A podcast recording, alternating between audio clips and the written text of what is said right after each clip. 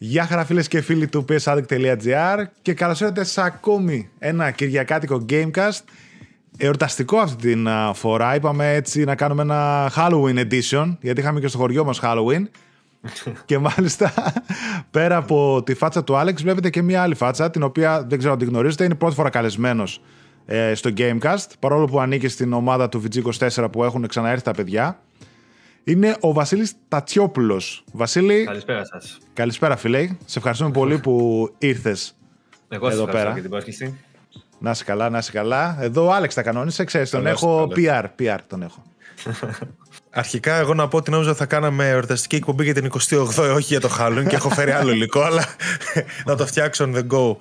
Συγγνώμη, ρε. Προσάρμοσέ το τώρα όσο μιλάμε εμείς με τον Βασίλη. Υπάρχει, υπάρχει ένα παιχνίδι. Το πώς λέγεται Fight for Freedom 1821. Ναι, ναι, ναι, ναι, ναι ισχύει. Μπράβο, μπράβο. Μόνο αυτό θα λέγαμε. Γι' αυτό θα μιλήσουμε. ε, λοιπόν, τι κάνετε, καλά είστε; Εννοείται. Μπράβο, μπράβο. Πάντα. Μπράβο, Φοράμε τις μάσκες μας σιγά σιγά. γιατί τα γιορτάζουμε εμείς πολύ αυτά. Τα γιορτάζετε. Μην βγεις και εσύ σαν τον άλλον με το σπαθί, σπαθί σαμουράι. Ποιος ήταν που βγήκε στις ειδήσεις πριν από λίγες μέρες, το είχα δει. Έσφασε Στα Γιάννενα, στο Χάλον βγαίνουμε όλου στους δρόμους και τίποτα. Δεν, δεν μας μαζεύεις. δεν... Αλλά πλέον έχει. καθημερινή έχει. Τετάρτη στο με να ακούγεται στα Γιάννενα. Δεν μου λέει κάτι αυτό. Σε πολλές πόλεις έχει πλέον Halloween. Εγώ δεν Είχατε στην Ξάνθη, ας πούμε, Halloween νύχτα στα μπαράκια και τέτοια. Ε, και εδώ έχει κάτι παρτάκια σε μαγαζιά και μας έλεγε δεν με χαλάει. Είναι ναι, ωραία η φαστούλα. Ναι. Είχε, είχε. Και σε εμάς είχε, δηλαδή τώρα εντάξει, έχει κανένα δύο, τρία, τα δύο χρόνια τα τελευταία και με αυτά που γίνανε, κανένας δεν κάνει τίποτα. Αλλά κάνανε τα μαγαζιά και πάρτι, κάνανε κάποια χρόνια έτσι walks, δηλαδή περιπάτους όπου ντυνόταν όλοι ένα δίμ, παιδί Δηλαδή είχε ζόμπι, ξέρω εγώ. Και ντυνόταν mm. καθένας όπως ήθελε ζόμπι και κάνανε περιπάτους μέσα στην πόλη από το ένα μπαρ στο άλλο, ας πούμε, και κάτι τέτοια. Καλή φάση. Ναι, ε, και εγώ σαν ζόμπι πηγαίνω από τον μπαρστάλο, οπότε είμαι, είμαι μέσα στο κλίμα. Εμένα δεν με ακούγεται. Παίζει είναι κάθε μέρα. Σάββατο βράδυ με ακούγεται αυτό. Σάββατο βράδυ έρχεται, ναι. δεν έχω πιει. Στολή, είναι στολή, δεν έχω πιει. λοιπόν, πάω να ξεκινήσω με τα τυπικά για να μπαίνουμε και σιγά σιγά. Λοιπόν, έχω να πω ότι ε, Καταρχάς, ευχαριστώ όλα τα παιδιά που ρίξανε το κλικ τους και μας βλέπουν τις φάτσες μας εδώ πέρα, εμάς τους τρεις, είτε στο YouTube είτε μας ακούνε ηχητικά σαν podcast στις ε, μεγάλες και μικρές podcast υπηρεσίες. Spotify, Google Podcast, Apple Podcast και άλλες υπηρεσίες. Παιδιά, link στην περιγραφή όσοι θέλετε να μας ακούτε και εκεί πέρα από το YouTube που μας βλέπετε. Το ανεβάζω κάθε Κυριακή το podcast παράλληλα ή έστω με λίγες ώρες καθυστέρηση και εννοείται φυσικά ευχαριστώ πάρα πολύ και τα παιδιά του market24.gr όπου είναι ο χορηγός της εκπομπής και για άλλη μια φορά είναι μαζί μας και έχουμε τον κωδικό να θυμίσω PS Addict όπου βάζοντας τον κωδικό στο καλάθι σας στο market24.gr έχετε δωρεάν μεταφορικά για όλη την κατηγορία gaming είτε αφορά παιχνίδια για όλες τις πλατφόρμες είτε κονσόλες είτε περιφερειακά για όλες τις πλατφόρμες pre-orders είτε παιχνίδια που υπάρχουν τα πάντα όλα έχετε δωρεάν μεταφορικά πάνω από 25 ευρώ αγορές. Και πάω να πω λίγο έτσι το τι θα κάνουμε σήμερα, γιατί θέλαμε έτσι να κάνουμε κάτι special, μια Halloween, Halloween μάλλον edition εκπομπή. Θα ξεκινήσουμε με τα κλασικά, δηλαδή θα μιλήσουμε εδώ πέρα με τα παιδιά, θα σχολιάσουμε λίγο τα νέα της εβδομάδας, τα οποία Εντάξει, κάτι μαζέψαμε είναι η αλήθεια, αλλά είναι όλα μικρά. Είχε και ένα state of play το οποίο εντάξει, είχαμε χαμηλές προσδοκίες και νομίζω τις κατέβασε κι άλλο. Our expectations were low, but holy fuck. Οπότε μας βοήθησε το να κάνουμε αυτό, να πάμε στο δεύτερο μέρος εκπομπής, όπου εκεί συνοηθήκαμε να κάνουμε κάποιες προτάσεις ε, για Halloween horror παιχνίδια και ταινίες. Έτσι, οπότε νομίζω ότι θα σας αρέσει προτάσεις παιχνίδια ταινιούλες έτσι που έχουμε δει και έχουμε ασχοληθεί στο δεύτερο μέρος. Οπότε πάμε να ξεκινήσουμε. Με τα νέα. Ξεκινήσουμε με μια ταινία τρόμο που λέγεται State of Play. θα την αφήσω αυτή για το τέλος State of Play.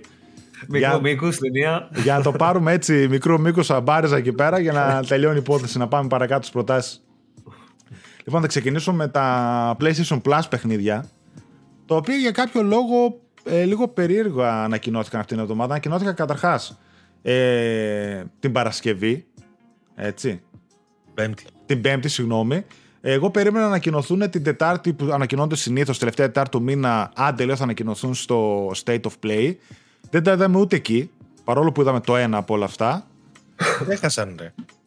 Πώς; Ε, ξεχάστηκαν, ξεχάστηκαν, εγώ στο λέω, ξεχάστηκαν. Τι ξεχάστηκαν; Ενώ είχαν διαρρεύσει για άλλη, για πολλοστή φορά, για πολλοστό μήνα. Και μόλις βγήκε το ένα στο state of play, είπες ότι οκ. Ναι, με το που βγήκαν αυτό, δεν είχα πει εγώ. Επειδή ανοίξαμε stream, έλεγα στα παιδιά, παιδιά διέρευσαν αυτά, θα δούμε. Sky αυτό λένε ναι, οκ, εντάξει, λέω άρα και τα υπόλοιπα πάνε Ε, ναι. καρφωτά. Δεν ξέραμε όμως τα VR που δώσανε. Μμμ. Τέλος πάντων, τα PS Plus παιχνίδια για το μήνα Νοέμβριο είναι το First Class Trouble για το PS5 PlayStation 4. Το οποίο αυτό είναι κάτι σαν τύπου Among Us. Θα το Among έλεγα. Us 3D. Among Ναι. Us 3D, έτσι σε μία. Εμένα μου θύμισε σαν να βλέπω το Hitman. Μπράβο. Έμοιαζε μπράβο. λίγο, αλλά σε Among Us σκηνικό. Και επίσης είναι. Σε έχει λίγο πιο ενδιαφέρον φτηνό, γιατί- φτηνή εκτέλεση, θα έλεγα κάπου. Καλά, ναι, προφανώς. έχει ενδιαφέρον γιατί το Among Us έκανε τόση επιτυχία. Αλλά δεν είδαμε πολλά παιχνίδια όπως τα Battle Royale, ας πούμε, που γινόταν χαμός και βγαίνανε συνέχεια Μπράβο. κάθε μέρα κι άλλο. Δεν έχουμε δει τόσο πολλά σαν το Among Us. Εγώ δεν θυμάμαι καν αυτή τη στιγμή κάποιο άλλο. Ε, ξέρεις τι κάνανε, κάνανε κάτι, κάτι αντιγραφές, κάτι mods στο Fortnite, ξέρω ναι, ναι, εγώ, ναι, σε αυτό, κάτι αυτό. τέτοια παιχνίδια. Αλλά παιχνίδι ξεχωριστό που να είναι ίδιο με το Among Us. Εγώ δεν θυμάμαι κανένα αυτή τη στιγμή άλλο. Ε, Οπότε νομίζω- σου ενδιαφ- Αυτό είναι το πρώτο που έχει κάτι androids, ξέρω, humanoids, πώς τα λέει, τα οποία παίρνουν μορφές ανθρώπων και άλλοι κάνουν στην πίστα, άλλοι σκοτώνουν, στείλουν παγίδες και κάτι τέτοια. Δηλαδή, καλό τσικο φάνηκε το concept έτσι στο Among Us 3D, όπως λες και εσύ, το οποίο νομίζω ότι είναι καλό, απλά πιο... Εντάξει, στα πρότυπα το Among Us, ρε παιδί μου, πιο οικονομικά εκτελεσμένο θα το έλεγα εγώ. Δηλαδή κάποια Εντάξει, έχει πιο animation και οικονομικά- αυτά. πιο οικονομικά από το Among Us. Όχι πιο οικονομικά από το Ναι. Among Us, εντάξει. Ενώ από κάτι που μπορεί να έχει κάποιος στο μυαλό του, Ναι. π.χ. Hitman όπως. Δηλαδή τώρα θυμάμαι είχε ένα animation που τον ακουμπάει τον άλλον, ξέρω εγώ, κάτι τον κάνει ντεμέκ, το σκοτώνει και ο άλλος πέφτει, ξέρω εγώ έτσι, κούκλα Ναι. φραπ. Πλάκα έχεις πάντως, εγώ θα το παίξω. Αυτό Ίσως νομίζω το ότι δοκιμάσω εγώ. online και όλας έτσι με φίλους ή ακόμα και με αγνώστους να έχει περισσότερη πλάκα. Ναι. Knockout City για PlayStation 5 και PlayStation 4. Το έχετε παίξει αυτό; Ε, Όχι, αλλά καλά πράγματα έχουν ακουστεί. Εγώ το γενικά είχα, και- το είχα ακούσει μόνο σαν όνομα και χθες τυχαία έτσι να δω. Πήγα στο Metacritic και βλέπω 80 και λέω κάτσε, ρε φίλε. Ναι. κι όμως, Ναι, ναι, ναι. Είχε και ένα μεγάλο trial. ε, άφηνε καιρό η EA να το δοκιμάσουν. Το έπαιξαν αρκετοί και πήγε πολύ καλά σε Ναι, απήχηση. που για τέτοιο είδους παιχνιδιού το, το 80 είναι πάρα πολύ. 80 είναι πολύ. Ναι. ε, Πολύ εγώ είχα σπάνιο θα δεις. πάθει πλάκα. Είχα πάθει πλάκα. Τέλος πάντων, δηλαδή δεν το περίμενα να βγει τόσο καλό όταν βγήκαν τα reviews και λέγανε ότι παιδιά, παίξτε το, είναι όντως πολύ διασκεδαστικό. Ασχολήθηκε κόσμος, ξέρω εγώ, και κάποια μεγάλα κανάλια, ξέρεις, το προωθήσανε και αυτά. Οπότε ναι, δεν ξέρω να το, το δοκιμάσω, αλλά η αλήθεια είναι Ε, ότι για τέτοια φάση υπηρεσίε είναι λουκούμι. Παίρνει Ό,τι και πρέπει, update για 120 FPS ε, τη μέρα που βγαίνει στο Plus. Μπράβο. Από ό,τι διάβασα στο PS5. Ναι, ναι, PS5 Xbox Series X παίρνει 120 FPS, οπότε Ό,τι νομίζω πρέπει ότι για είναι PS Plus λουκούμι. είναι αυτό. Ναι. Εγώ δεν θα το έπαιζα με τίποτα να το αγοράσω. Όχι, Ποτέ. ρε. Αλλά σε δωρεάν σε υπηρεσία μπορεί και να το Είναι πάρω. τα παιχνίδια που όντως φωνάζουν Plus, ρε Ναι, παιδί. ναι. Kingdoms of Amalur Re-Reckoning για το PlayStation 4. Εντάξει, προφανώς παίζει και μέσω backwards compatibility στο 5. Το remaster είναι αυτό, του Kingdoms of Amalur. Ένα Το οποίο καλό δεν είναι έτσι. κακό, ναι, να ναι. τονίσω. Εγώ το είχα γράψει και review φέτος. Δεν είναι κακό, αλλά είναι λίγο παλιακό πλέον στη λογική του έτσι. Εντάξει, έχω παίξει είναι... το παλιό λίγο, δεν το έχω τερματίσει. Καλό ήταν πάντως. έχει fans πάνω σε έτσι. Η εποχή Έχει PlayStation 3 τιμίο lore. ήταν ε, Έχει αρκετά καλό. τιμίο lore. Ο κόσμος. Απλά είχε, τε- είχαν πατήσει το στούντιο, ξέρω εγώ, είχε πάρει λεφτά από το... Δεν θυμάμαι ποια πολιτεία, ξέρω εγώ. εκεί Απ' πέρα. Ναι, είχα μπει, με- είχα Είχαν βάλει μπει μέσα μέσα, τα είχαν φάει, ξέρω εγώ, έκλεισε το στούντιο μετά και νομίζω ότι διάβαζα τώρα το στυλ πέρσι. Πληρωθήκαν κάποιοι μισθούς. Κάποιοι, ξέρω εγώ από αυτά. Έγινε λίγο έτσι μανούρα. Με τα θάνατον. και ε, The Walking Dead Sets and ε, Sinners για το PlayStation VR. το πράγμα είναι καλό. Αυτό πρέπει να είναι καλό. Και από, Πολύ καλό. Ε, από ό,τι Το είδα είχα παίξει εγώ, είναι νομίζω πολύ ωραίο. έχει κάνει και πολλά κέρδη. Νομίζω είναι από τα πια κερδοφόρα έτσι, παιχνίδια του VR. Του Ναι, Αυτό το PlayStation παίζεις VR. στο, στο VR και. Εντάξει, στην αρχή φαίνεται σαν ένα, okay, ένα shooter, ας πούμε. Εντάξει. Αλλά μετά παίρνεις, πιάνεις ένα σφυρί, ας πούμε, στο χέρι και χτυπάς το ζόμπι στο κεφάλι και βλέπεις πως το σφυρί μπαίνει μέσα στο κεφάλι και μένει εκεί και πρέπει να το βγάζεις έτσι. Και έχει Α. κάτι τέτοια, ξέρω εγώ. Πάρα πολύ physical, ας πούμε, αλληλεπίδραση. Είναι, είναι πάρα πολύ διασκεδαστικό πώς λειτουργεί αυτό το πράγμα. Και είναι ωραίο, έχει ωραίες αποστολές. Είναι πολύ, πολύ καλό. Παίζει να, να το στήσω για να το δοκιμάσω. Ξέρω ότι είναι από τα πιο καλά παιχνίδια του Πολύ, VR, πολύ ωραίο, έτσι. πολύ ωραίο. Πολύ, πολύ καλό. The Persistence για Εμένα αυτό μου το, άρεσε πάρα πολύ, ρε φίλε. για το PSVR. Να, Ωραίο. και ο Άλεξ το έχει παίξει. Και μάλιστα να πω Μου εδώ άρεσε πέρα πά- Πάρα πολύ. ότι είναι και για το VR, αλλά είναι και χωρίς VR Ναι. τέλος πάντων. Παίζει και κανονικά στις κονσόλα. Εγώ την μόνο του. Enhanced έπαιξα σε αυτό, δεν έπαιξα τη VR που είχες παίξει εσύ, επειδή θυμάμαι είχα δει το review σου. Ε, εγώ έπαιξα μόνο την Enhanced και ήταν πολύ ωραίο παιχνιδάκι και φαίνεται του, του ταιριάζει το VR. Στο Και- VR ήταν πολύ καλό. Είχε από τα καλύτερα γραφικά που έχω δει σε VR. Και είχαν κάνει διάφορα. Είχαν φτιάξει ας πούμε, κάτι πατέντες του στυλ στα VR κλασικά όταν πετά σκάλες, ας πούμε, ζαλίζεσαι και τέτοια. Και είχαν βγάλει διάφορες πατέντες μέσα ώστε να μην έχει ας πούμε, σκάλες καθόλου το παιχνίδι. Για να μην ζαλίζεσαι. Ναι, τα- Είχε διάφορα. αυτά Είχε κάνει τα- τέλεπο, ναι, ναι. Για να είναι πιο ομαλή ας πούμε, η εμπειρία για τον παίκτη. Ήταν πολύ πετυχημένο. Ε, και να πούμε, επειδή το, διάβα, το διαβάσαμε πριν την εκπομπή, παίζει και χωρίς VR, Μμ. παίζει και η Enhanced το PS5 με upgrade ε, και το VR, δηλαδή. Τα δίνει για όλες τις παίζει το πλατφόρμες παιχνίδι. στην ουσία. Ναι, ναι, ναι. Και Ναι, είναι ναι, τη παίζει. Spitfire, Spritefire. Πώς τη λένε. Την, α, το στούντιο που Μπυρισώνει εξαγόρασε. το. Ναι. Το στούντιο Spit- που εξαγόρασε. Spitfire, πώς τη λένε. ναι. Δεν θυμάμαι. Εντάξει, το Όπως και να έχει, είναι ένα στούντιο που εξαγόρασε η Sony έτσι τώρα τελευταία. Και το Until You Fall για το PlayStation VR. Το οποίο Το δεν δεν είχα το- άποψη δεν- καθόλου. Δεν Να το πω ξέρω την εγώ. αλήθεια. Ε, Πώς το κόβετε το μήνα. Κοίτα, άμα έχεις VR, πρώτον, είναι, σου δίνει ξέρω εγώ, δύο- ένα που είναι από τα top 5 παιχνίδια του PlayStation VR, το Walking Dead, Μμ. και ένα άλλο το Persistence που εντάξει δεν πήγε τόσο καλά σε κριτικές και τέτοια. Εγώ όμω παρόλα αυτά επιμένω ότι είναι ένα από τα πολύ καλά. Βέβαια είναι φάση roguelike το στήσιμο, ίσως Εκεί να Δεν είναι για ζορίζει τον κόσμο, ναι. για όλο τον κόσμο, αλλά είναι πολύ καλό.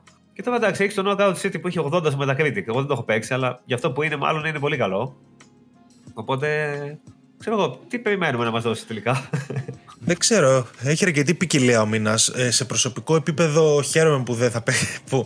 Βασικά πλέον έχω φτάσει σε σημείο να μην θέλω να δίνει καλά παιχνίδια το Plus γιατί πότε θα προλάβω να τα παίξουμε και αυτά. Ε, τώρα όλα αυτά έχουν μια ενδιαφέρουσα ποικιλία, ρε παιδί μου. Δηλαδή έχεις το RPG, έχεις το VR, το survival, έχεις το horror, έχεις το multiplayer, το co έχει, έχει παιχνιδάκια έτσι και όπως είπε και ο Βασίλης ειδικά αν έχεις VR είναι λουκούμι αλλά και VR να μην έχεις αφού το Persistence παίζει και έτσι έχεις τέσσερα παιχνίδια που δεν θα τα έπαιζες αλλιώς δηλαδή Εμένα αυτό μου αρέσει σε αυτέ τι υπηρεσίες. Δηλαδή, προτιμώ να μου δίνει παιχνίδια. να που δεν θα τα δοκιμάζεις έπαιζα. Ναι. Τι να μου δώσει τώρα, να μου δώσει ας πούμε το, ξέρω εγώ, το Guardians of the Galaxy που λέει λόγω που θα τα αγόραζα έτσι κι αλλιώς για παράδειγμα. Εντάξει. Ή να μου Καλά, δώσει κάτι μετά από τρία τέτοιο χρόνια. αποκλείται να έδινε, αλλά τώρα δεν Όχι, έγινε. Και να Θέλω να έδινε πω ένα ένα παιχνίδι τέτοιου στυλ. Που θα περσινό. το αγοράσει όλος ο κόσμος. Ναι, Ναι, ένα high profile, ναι. περσινό παιχνίδι high profile που θα το έχει αγοράσει πολλοί κόσμος. Εντάξει, εγώ την έχω, πα- όχι την έχω πατήσει εισαγωγικά όλα αυτά, αλλά οι περισσότερες μήνες έτσι είναι, ρε παιδί. μου. Δηλαδή για αυτούς που αγοράζουν παιχνίδια, δηλαδή ακόμα και αν είναι παιχνίδι ενός χρόνου που το έχεις πάρει μισοτιμή, ε, το να σου το δώσεις το δεύτερο χρόνο στο PS Plus, εσένα δεν σου λέει κάτι, ξέρω εγώ έτσι. Αυτό είναι καλύτερο μοντέλο τώρα που, που δίνει παιχνίδια όταν κυκλοφορούν. Α πούμε αυτό το First Class Trouble βγαίνει τώρα. Ναι, ναι, Άρα ναι, ναι. Δεν το έχει πάρει κανένας. Δηλαδή δεν το έχεις αγοράσει. Αποκλείεται. Θα το παίξεις πρώτη φορά στο Plus. Οπότε είναι Ναι. ένα, ένα καλύτερο κίνητρο, νομίζω. Εντάξει, για εμάς είναι καλό. Απ' την άλλη, για τον κόσμο καταλαβαίνω, ρε παιδί μου, που θέλει ένα high profile που δεν του το δίνει, αλλά δεν ξέρω κιόλας, ρε παιδί μου, τι να του δίνει πλέον. Έδωσε πολλά first party, τα, τα πιο πρόσφατα δεν θα τα δίνει έτσι κι αλλιώς. Εμένα με, με ύψησε ο μήνας εν τέλει, ενώ στην αρχή μου φαίνονταν αστείος. Είναι κάτω- καλά τα παιχνίδια και ας μην είναι high profile. Γιατί Α- καλό είναι να δοκιμάζεις τίποτα που δεν, έχει- δεν θα δοκίμαζες αλλιώς. Ακολουθεί συμφωνώ. νομίζω και μια τακτική το PS Plus. Δηλαδή φαίνεται ότι στα τελευταία του χρόνου ε, κάνει λίγο μια κοιλιά. Δηλαδή μετά το καλοκαίρι ρίχνει λίγο ρε παιδί μου το τέτοιο και μετά μπορεί ξανά από Δεκέμβρη-Ιανουάριο ας πούμε δίνει φόρτσα και ξεκινάει δίνει έτσι πιο γερά παιχνίδια. Ε, αλλά ναι, καταλαβαίνω και τον κόσμο που μπορεί να μην του άρεσε. Δηλαδή πάντα ξέρεις χωράει ένας high profile τίτλος να πεις Α, ναι, αυτός ξέρω εγώ το παίξει. Εντάξει, όμω και να έχει. Χάλια δεν το λες ή κάτι τέτοιο το μήνα. Κοίτα, εντάξει. αυτό ακριβώς ούτε εγώ το πω χάλια και να σου πω την αλήθεια ότι το μήνα τώρα έτσι πώ το συζητήσαμε κιόλας, το προτιμώ από τους προηγούμενους που μου βάζε κάτι golf ε, και κάτι τέννη, ξέρω εγώ, συν κάτι άλλα μέτρια παιχνιδάκια. Που δεν Ναι. πρόκειται να ασχοληθεί κανένα. Τώρα εδώ, ρε παιδί μου, θα μπει κάποιος να δοκιμάσει ένα καινούριο παιχνίδι ή κάποια άλλα. Δηλαδή υπάρχει μια αλφα ποικιλία για το VR. Εννοείται πολύ καλές κινήσεις. Το VR είχε κάποια επέτειο, γι' αυτό τα δίνει, έτσι δεν είναι; Πέντε χρόνια. Ναι. Ε, φαντάζομαι, θα ήταν καλό, καλό θα ήταν να τα δίνει κάθε, να δίνει κάθε μήνα VR. Θα μπορούσε. Είχε κάνει κάποια στιγμή πέρσι πρόπερσι, ξεκινούσε νομίζω έδινε ανά δύο-τρεις μήνες, ας πούμε, ένα παιχνίδι VR. Ναι, γιατί πλέον πόσος κόσμος θα αγοράζει παιχνίδια στο VR, ειδικά αυτά Ναι, τα πιο ναι. παλιά; Πόσο Τώρα περιμένουν και VR2. Εγώ, ας πούμε, Ναι, ναι. πα- εγώ ας πούμε, είμαι στη φάση περιμένω VR2. Δεν πρόκειται τώρα να. Μμ, Και το Αυτό, κα- οπότε Δώστα αυτά. Βέβαια, ποιος βγάζει το VR να βάλει τα καλώδια. Καλά, ναι. Αλλά το καλό που διάβασα πάντως είναι ότι. Δεν ξέρω και αν επίσημα το έχει. Νομίζω η Sony το έχει πει. Διάβασα πάλι και σαν φημολογία ότι θα είναι backwards compatible, ε, compatible το PlayStation VR 2. Οπότε ό,τι παιχνίδια παίρνει από αυτό και τα παιδιά του λέω που μας ακούνε, κάντε τα claim, δηλαδή βάλτε στη βιβλιοθήκη σας. Μπορεί αύριο μεθαύριο να πάρετε ένα VR2, θα τα παίζετε και αυτά εκεί, ας πούμε. Δεν γίνεται να μην είναι ρε. εσύ. Πολύ δύσκολο. Εντάξει, Ναι, ναι, όντως εντάξει, πολύ θα δύσκολο. ήταν- θα- Θα ήταν κακή κίνηση. Θα ήταν μακελιό, ναι, ναι. Γι' αυτό το βλέπω ότι το στηρίζει, ας πούμε, και ότι δίνει παιχνίδια. Δηλαδή, είδαμε και στο Play at Home ότι έδωσε VR παιχνίδια, έτσι. 4-5 είχε δώσει εκεί. Εγώ έχω καμιά, αυτή τη στιγμή έχω καμιά κουσαριά VR. Ναι, και ναι, δεν ναι, έχω ναι. VR. Ναι, ναι. Ναι. Θα σας πάω παρακάτω. εντάξει. Α, δεν ξέρω. Βασίλη, θες να Όχι, πεις κάτι; όχι. Πάμε παρακάτω σε νούμερα πωλήσεων που βγήκαν έτσι από τα οικονομικά αποτελέσματα ε, της Sony. Κάποια νούμεράκια έτσι πωλήσεων να πούμε. Ε, Η Sony ανακοίνωσε τα αποτελέσματα για το δεύτερο τρίμηνο του οικονομικού έτους που τελείωσε στις 31 Σεπτεμβρίου. Το τρίμηνο Ιουλίου-Αυγούστου, στα ράκια των καταστημάτων, έφτασαν 3,3 εκατομμύρια PlayStation 5 και 0,2 εκατομμύρια PS4. Έτσι, 200.000 PS4 ας πούμε μονάχα πήγαν στα ράφια, αναμενόμενη πτώση. Στο τέλος της ζωής του είναι το PlayStation 4. Έχει φτάσει συνολικά τα 116,7 εκατομμύρια το PlayStation 4, ενώ το PS5 παρά τις μεγάλες δυσκολίες που υπάρχουν στην παραγωγή έχει καταφέρει να φτάσει τα 13,4 εκατομμύρια. Συνολικά ο τζίρος αυξήθηκε σε σχέση με πέρσι κατά 27% χάρη στις πωλήσεις του PS5 και των third party τίτλων, αλλά τα κέρδη ήταν μειωμένα με τις πωλήσεις του PS4 να πέφτουν, το PS5 να πωλείται με απώλειες και τα μειωμένα έσοδα από τα first party παιχνίδια. Το PS Plus. Νομίζω ότι το 5 νομίζω πάει καλύτερα από το 4 σε αντιστοιχεία. Ναι, σε αντιστοιχεία πάει Έτσι δεν είναι. καλύτερα. Ναι, ναι, ναι, ναι. Σε αντιστοιχεία πάει καλύτερα. Ακόμα δηλαδή είναι σε πολύ καλύτερη τροχιά μαζί με τα προβλήματα στην παραγωγή, στη διάθεση και πάει λέγοντας. ναι. ναι. Την παραγωγή του 4 δεν υπήρχαν, επειδή εγώ είμαι νεολαίος, δεν θυμάμαι. Ε, έδινα πανελίνες εκείνη τη χρονιά. Δεν είχε αντίστοιχα προβλήματα το 4. Ε, τα ξεπέρασε Καθόλου. γρήγορα, ρε. Δεν Είχε, θυμάμαι κάτι ιδιαίτερο. δεν είχε, δηλαδή είχε τους πρώτους 2-3 μήνες. Εγώ θυμάμαι Χριστούγεννα που γινόταν χαμός όταν βγήκε. Φεβρουάριο, βαριά Μάρτιο έβρισκες, ξέρω εγώ. Δεν είχε άνετα ακουστεί μετά. ποτέ ότι υπάρχει πρόβλημα. Ναι. Δηλαδή, όπως ακούστηκε τώρα που έγινε έγινε γνωστό, ότι δεν βρίσκεις PlayStation 5, ας πούμε. Ναι, ναι, Με το ναι. 4, εγώ δεν θυμάμαι κανένα να λέει δεν μπορώ να βρω. Όλοι βρίσκαν όλοι. Βρίσκανε μετά τους Μπορεί να μην πρώτου. έβρισκε αμέσως, ναι, Ναι. αλλά έβρισκες. Μετά το πρώτο τρίμηνο έβρισκες, ας πούμε. Όταν Γι' έφυγε αυτό το- εγώ λέω ότι και καραντίνα να μην είχε παίζει να μην έβγαζε πάλι, να μην τα βγάζε πέρα το PS5. Είναι τεράστιο το ενδιαφέρον. Μμ, Μπορεί. Ε, σίγουρα θα, τα, θα ήταν τεράστιο ενδιαφέρον. Εδώ με την καραντίνα, ας πούμε, γίνεται χάμος. Μετά, όσον αφορά το PS Plus, ο αριθμός των συνδρομητών βρίσκεται στα 47,2 εκατομμύρια, σημειώνοντας αύξηση από το προηγούμενο τρίμηνο που είχε ε, για πρώτη φορά απώλειες. Πιο συγκεκριμένα, στο προηγούμενο τρίμηνο είχαν μειωθεί οι συνδρομητές κατά 1,3 εκατομμύρια, ενώ στο τρίμηνο Ιουλίου-Αυγούστου ο αριθμός αυξήθηκε κατά 900.000. Δηλαδή τα πήρε όλα πίσω, συν 900.000. Βέβαια με τα παιχνίδια που δίνονται τους τελευταίους μήνες, λέει είναι δύσκολο, αν όχι να αυξηθούν περαιτέρω οι συνδρομητές, αλλά για να διατηρηθούν και οι ήδη υπάρχοντες. Αισιόδοξος ο Γιώργος. Αισιόδοξος ο Γιώργος στο τέλος. Αλλά οκ, νομίζω ότι γίνεται το bump, σου λέω κάθε φορά αρχή του επόμενου έτους. Ε, πάντα γίνεται ένα bump. Καλό. Δηλαδή ξεκινάει δυνατά. Αν θυμάσαι και στο 21 τώρα, είχε δώσει καλά παιχνίδια αρχέ του έτου. Δηλαδή είχε δώσει και κάποια που ήταν first day, δηλαδή το Abe Odyssey για το PS5, το Bugs Nax στο Launch, ε, τέτοιο, τέτοια εποχή, ξέρω εγώ, Δεκέμβρη, πότε Παιχνιδάρα, ήταν. Ε, εντάξει, απλά ρε παιδί μου, ξέρεις τι τώρα. Ποιο... Εγώ δεν μπορώ να μην έχω plus πλέον. Δηλαδή πα- και τα παιχνίδια με ενδιαφέρουν καθόλου. Λίγο multiplayer δεν θα το παίξετε. Δηλαδή, πώς θα, ξεμει... πώς θα... πώς θα βγάλεις plus τώρα, πώς θα τη βγάλεις χωρίς plus. Και όταν βγαίνει κανένα παιχνίδι μεγάλο με multiplayer, ε, αναμενόμενα μετά δεν θα γίνεται. υπάρξει και. Ναι, ναι, δεν γίνεται. Εντάξει, και να σου κάτσω και δύο-τρία καλά παιχνίδια μέσα στη χρονιά, τα έβγαλες το, το Plus έτσι. Δηλαδή, και 60 να το πλήρωσες, να μην το πήρες σε καμιά προσφορά τύπου 45. Ε, εντάξει, σου κάθονται 2-3-4 παιχνιδάκια, δεν μπορεί ρε παιδί μου, θα τα βγάλει τα λεφτά του, δεν είναι τόσο. Απλά νομίζω ότι ο κόσμος πρέπει να καταλάβει, το είδα και στα σχόλια πολλά έτσι που ξέρεις που κράζουν τα παιχνίδια και τέτοια, ότι υπάρχουν πολλοί που λένε ότι παιδιά, μας αρέσει, δεν μας αρέσει, το πληρώνουμε το ζόρι γιατί παι- θέλουμε να παίζουμε online. Τα υπόλοιπα είναι για μας χρυσώνουν το χάπι. Έτσι, οπότε δεν να πεις ότι δίνω τα λεφτά μου και περιμένω πίσω καλά παιχνίδια. Θα μπορούσε να δίνει ό,τι σαβούρα θέλει, ξέρω εγώ, και να, να το πληρώνεις ακόμα γιατί θες να παίζεις online. Εκείνη μας το ζόρι. Δεν είναι σε κάτι άλλο. Πάω παρακάτω. Η Sony ιδρύει το PlayStation PC brand. Σου λέει. Εδώ. Από εκεί Εδώ που έχει μέχρι θέμα. τώρα, ναι, για κάποιο λόγο έτσι είχε μείνει πίσω, είχε κάνει κάτι mobile. Αν θυμάστε παλιά ακόμα εποχής Xperia και τέτοια. Κάτι minis που έβγαζε επί εποχής Vita και PSP. Και στα κινητά κάτι παιχνιδάκια. Υπήρχε το PlayStation Mobile α, τμήμα. Και στο Steam έβγαζε τα παιχνίδια, ας πούμε, και το Days Gone και αυτά που το είχε βγάλει, τα είχε βγάλει κάτω από το όνομα PlayStation Mobile. Πλέον δημιούργησε το PlayStation PC, που φαντάσου πριν από χρόνια, ας πούμε, να το έβγαζε αυτό μπροστά σου, έτσι. Να έλεγες PlayStation PC. Τι γίνεται. Και τώρα περίεργο είναι. Και τώρα περίεργο ακούγεται, μπράβο. Οπότε Ναι, άμα έκανε. το πεις σε κάποιον, ναι, Δεν καταλαβαίνει τι είναι. Σε φάση τι PlayStation PC. και βγάζει, ξέρω εγώ, μπράβο, ένα πύργο, ξέρω εγώ, απλά Καινούργια κονσόλ. Ναι. όπως είναι τα dev kits. Rebranding λοιπόν, το οποίο okay, δεν αλλάζει πολλά, δείχνει όμως ότι είναι ξεκάθαρη η πρόθεση και το σχέδιο της Sony που έχουν ανακοινώσει εδώ Ε, ναι, και πρακτικά καιρό δεν αλλάζει τίποτα. να επενδύσει περισσότερο στο, στην αγορά του PC που έχουμε δει πολλά ήδη από τα μεγάλα στην προηγούμενη εκπομπή λέγαμε για το God of War που επίσημα έρχεται είδαμε την Uncharted το- το 4 και το Lost Legacy που έρχεται και άλλα πόσα έρχονται ήδη το τελευταία λέει στο Steam DB στο database του Steam έχει εμφανιστεί το Sackboy A Big Adventure το οποίο είναι και αυτό μάλιστα ήταν και μέσα στο GeForce League όπου είχε κανένα δύο-τρία άλλα. Είχε και το Returnal, είχε και το Ratchet, είχε το Helldivers, το ένα Αυτό δεν και, είχα δει. και το 2 που ακόμα δεν έχει ανακοινωθεί, αλλά σίγουρα ας πούμε θα έρθει. Το Return, αλλά θα τα πάμε και πολύ σε PC νομίζω. Ναι, και εγώ αυτό πιστεύω Γιατί ότι το κολλάει. Το της- PC έχει πολύ περισσότερο κόσμο για roguelike και τέτοια. Ναι, ναι, ναι. ναι. Ναι. Παίζουν ήδη, ας πούμε, indie Κάτι παιχνίδια. κοράδες, roguelike. ναι. Και το Ναι, Demon's στο Souls PlayStation. Remake νομίζω είναι μέσα στο leak. Ναι. που Ενώ και αυτό PlayStation δεν κολλάει έχει πολύ σε τόσο. PC.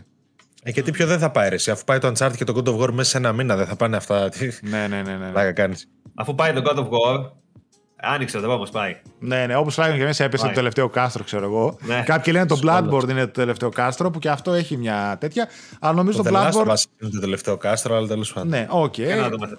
Αργά Να ή δούμε και Last γρήγορα. of Us, για να δούμε. Έχει βγει, Σχόλας. μια, έχει βγει μια εικόνα και ψεύτηκε όμως που δείχνει και καλά το Steam, το Last of Us. Α, και ναι, δείχνει ναι, και ναι, καλά ναι, τι ναι, είναι. ναι. Αλλά είναι ψεύτικη γιατί έχει μια εικόνα από το 2, μια από το 1 μέσα στα κάτω στα screenshots. Και δεν. εντάξει. Εγώ περιμένω ότι αν ανακοινωθεί το remake, όταν ανακοινωθεί μάλλον το remake, γιατί ξέρουμε ότι έρχεται, ότι εκεί πέρα ίσως, αν όχι day one, μετά από ένα χρόνο, ξέρω εγώ, κάποιους μήνες θα το δούμε όντως στο Steam και το The Last of Us ή και το Bloodborne άμα βγει remaster ή κάποιο sequel. Πιστεύω ότι αργά ή γρήγορα έχουν πει ότι θα επενδύσουν στην αγορά του PC και όχι μόνο. Θέλουν να φέρουν, ξέρω εγώ, τα franchises σε εκατοντάδες, σε δεκάδες εκατοντάδες τέλος πάντων εκατομμύρια κόσμο.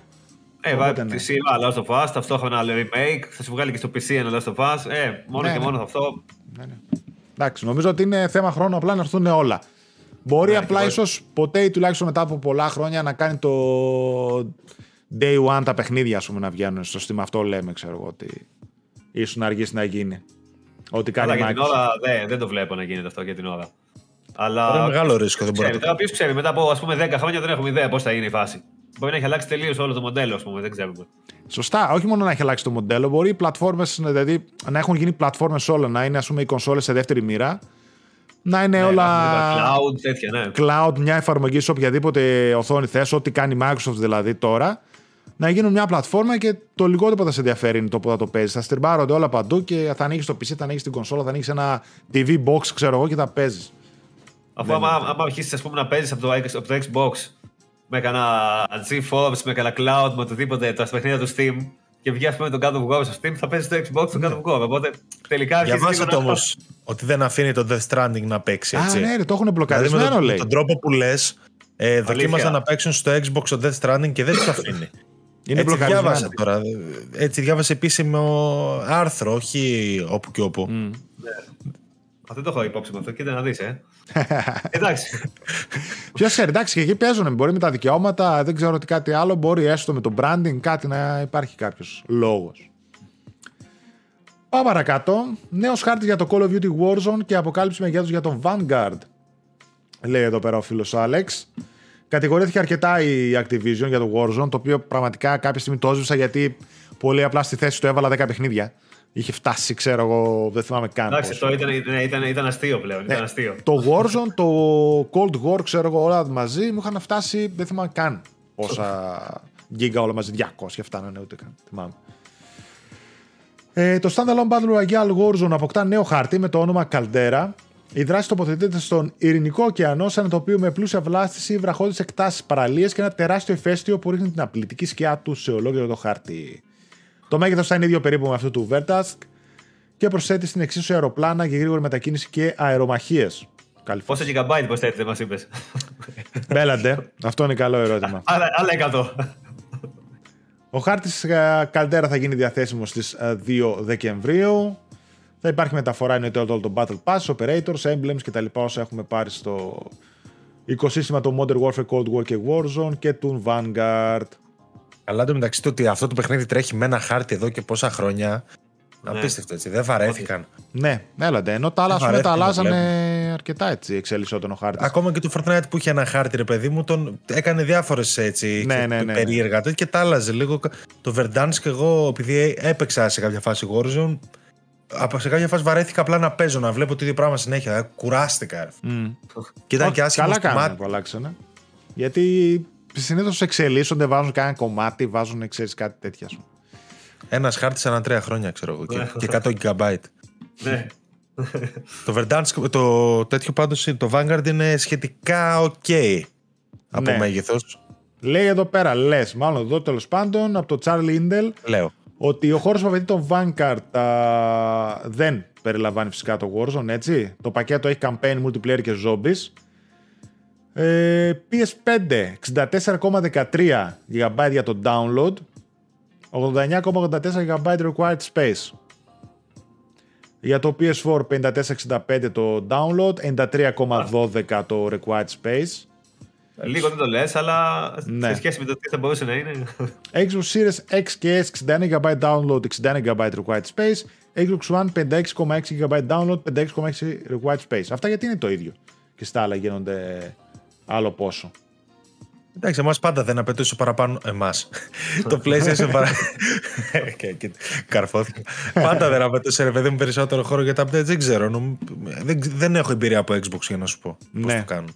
Δεν ξέρω, ίσως εννοεί ας πούμε, έτσι με την εγκατάσταση σαν το unzip που λέμε που γίνεται να απαιτεί τόσο χώρο, αλλά και πάλι δηλαδή τώρα 90 GB για το τέτοιο. Το NBA 2K νομίζω μονάχα θυμάμαι τόσο μεγάλο. 100 είναι, ναι. Ή 100. Δεν ξέρω αν θυμάμαι κάποιο άλλο, αλλά οκ. Okay. Εντάξει, απλά μετά αν θες να το κουμπώσεις και με Warzone τελείωσε πάλι. Τσάου. Μπράβο. Συν τα updates, upgrades και αυτά. Δεν έχει τέτοια. Να πάω παρακάτω; Ε, τώρα για Call of Duty θα μιλάμε, εντάξει. Επίσημη ανακοίνωση για το Visage Enhanced Edition. Ναι. Ε, ανακοινώθηκε από τη Sat Square Studio. Ο τίτλος τρόμου αποκτά τη δική του Next Gen έκδοση. Η συγκεκριμένη έκδοση καταφθάνει με αναβαθμισμένο οπτικό τομέα, ανάλυση 4K και δυνατότητα για 60 FPS. Έτσι, έχει γίνει ήδη διαθέσιμη για Xbox Series X και S. Οι κάτοχοι PlayStation 5 θα πρέπει να περιμένουν μέχρι τον Νοέμβριο για το δικό τους update. Θα προσφέρει Καλό παιχνιδάκι αυτό. Ναι, θα προσφέρει δωρεάν αναβάθμιση για όσους έχουν αποκτήσει την έκδοση του PS4 εννοείται. Απτική ανάδραση για το DualSense. Βελτίωση στα loading times. Για πες, Bill. Καλό παιχνιδάκι αυτό. Δεν το έχω παίξει. Καθόλου. Ωραίο, ωραίο, ωραίο. Εντάξει, δύσκολο όμως. Ε, αυτό, ρε φίλε, ήταν δύσκολο σε κάποια σημεία. Δεν κατάλαβα πραγματικά τι να κάνω και πού να πάω. Δηλαδή, έχω παίξει τόσα παιχνίδια αυτού του είδους και μου αρέσει κιόλας να μπερδεύομαι και να να είμαι κάπου να χάνομαι και τέτοια. Αλλά σε αυτό νομίζω πως κάποια σημεία το έχει παρακάνει. Το έχει παρακάνει. Εγώ το έβγαλα με οδηγό και το δηλώνω και δεν τρέπομαι καθόλου. Όχι, και εγώ έβαλα οδηγό. Γίνεται το, το μισό παιχνίδι με οδηγό. Γιατί καταρχάς έχει τέσσερα chapters τα οποία μπορείς να τα ξεκινήσεις κατά λάθος. Ναι. Ε, και ε, εγώ σε κάποια φάση είχα ξεκινήσει το πρώτο και στα μισά του ξεκίνησα και το δεύτερο. Δηλαδή δεν, ε, δεν είχα καταλάβει πώ έγινε αυτό. Και έχασα αυτό το story. Είχε ελληνικά ξανα... επίσης. Ναι, έχει ελληνικά για κάποιο λόγο. Έχει ελληνικά, ναι.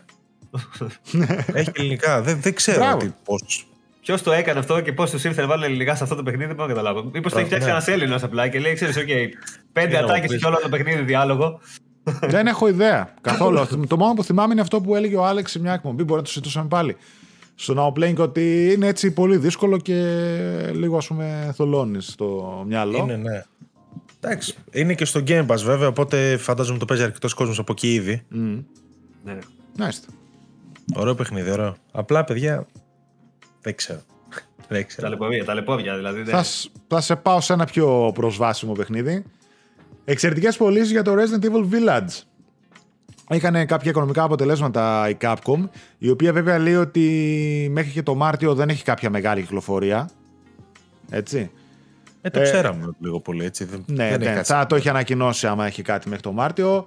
Το Monster Hunter World ξέρουμε ότι έχει φτάσει στα 20 εκατομμύρια top selling τίτλος για όλη την εταιρεία. Ο λόγος λοιπόν για το Resident Evil Village, το οποίο σε λιγότερο από 6 μήνες ζωής ξεπερνά τις 5 εκατομμύρια πωλήσεις. Ο συγκεκριμένος αριθμός τοποθετεί το παιχνίδι δέκατος στο πιο επιτυχημένα παιχνίδια της Capcom όλων των εποχών. Έτσι. Ε, ο προκάτοχος του Resident Evil 7 Biohazard κάθεται στα 10 εκατομμύρια αντίτυπα. Έτσι, με πάνω από 4 χρόνια στην αγορά και νομίζω ότι είναι ο μόνος τίτλος Resident Evil με πάνω από 10 εκατομμύρια. Σε πρωτότυπη κυκλοφορία, ναι. Ναι, σε πρωτότυπη κυκλοφορία. Η Τώρα, εταιρεία... εντάξει, τέσσερα εκεί παντού. Καλά, ναι, εντάξει. Το 5 και το 6 πρέπει να είναι πρώτα εντωμεταξύ. Σε σύνολο. Ναι, ναι, ναι. ναι, ναι.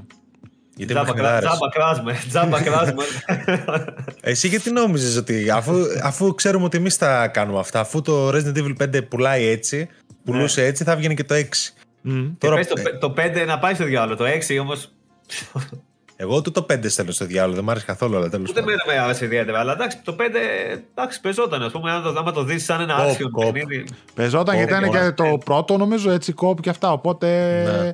είχαμε πάει και σε έτσι Αφρική, ξέρω εγώ, που ήταν λίγο διαφορετικό το κλίμα και αυτά. Ήταν. Το 6 όμως δεν ήταν καλό. Δεν είναι ότι ήταν action. Δεν ήταν καλό action. το 6.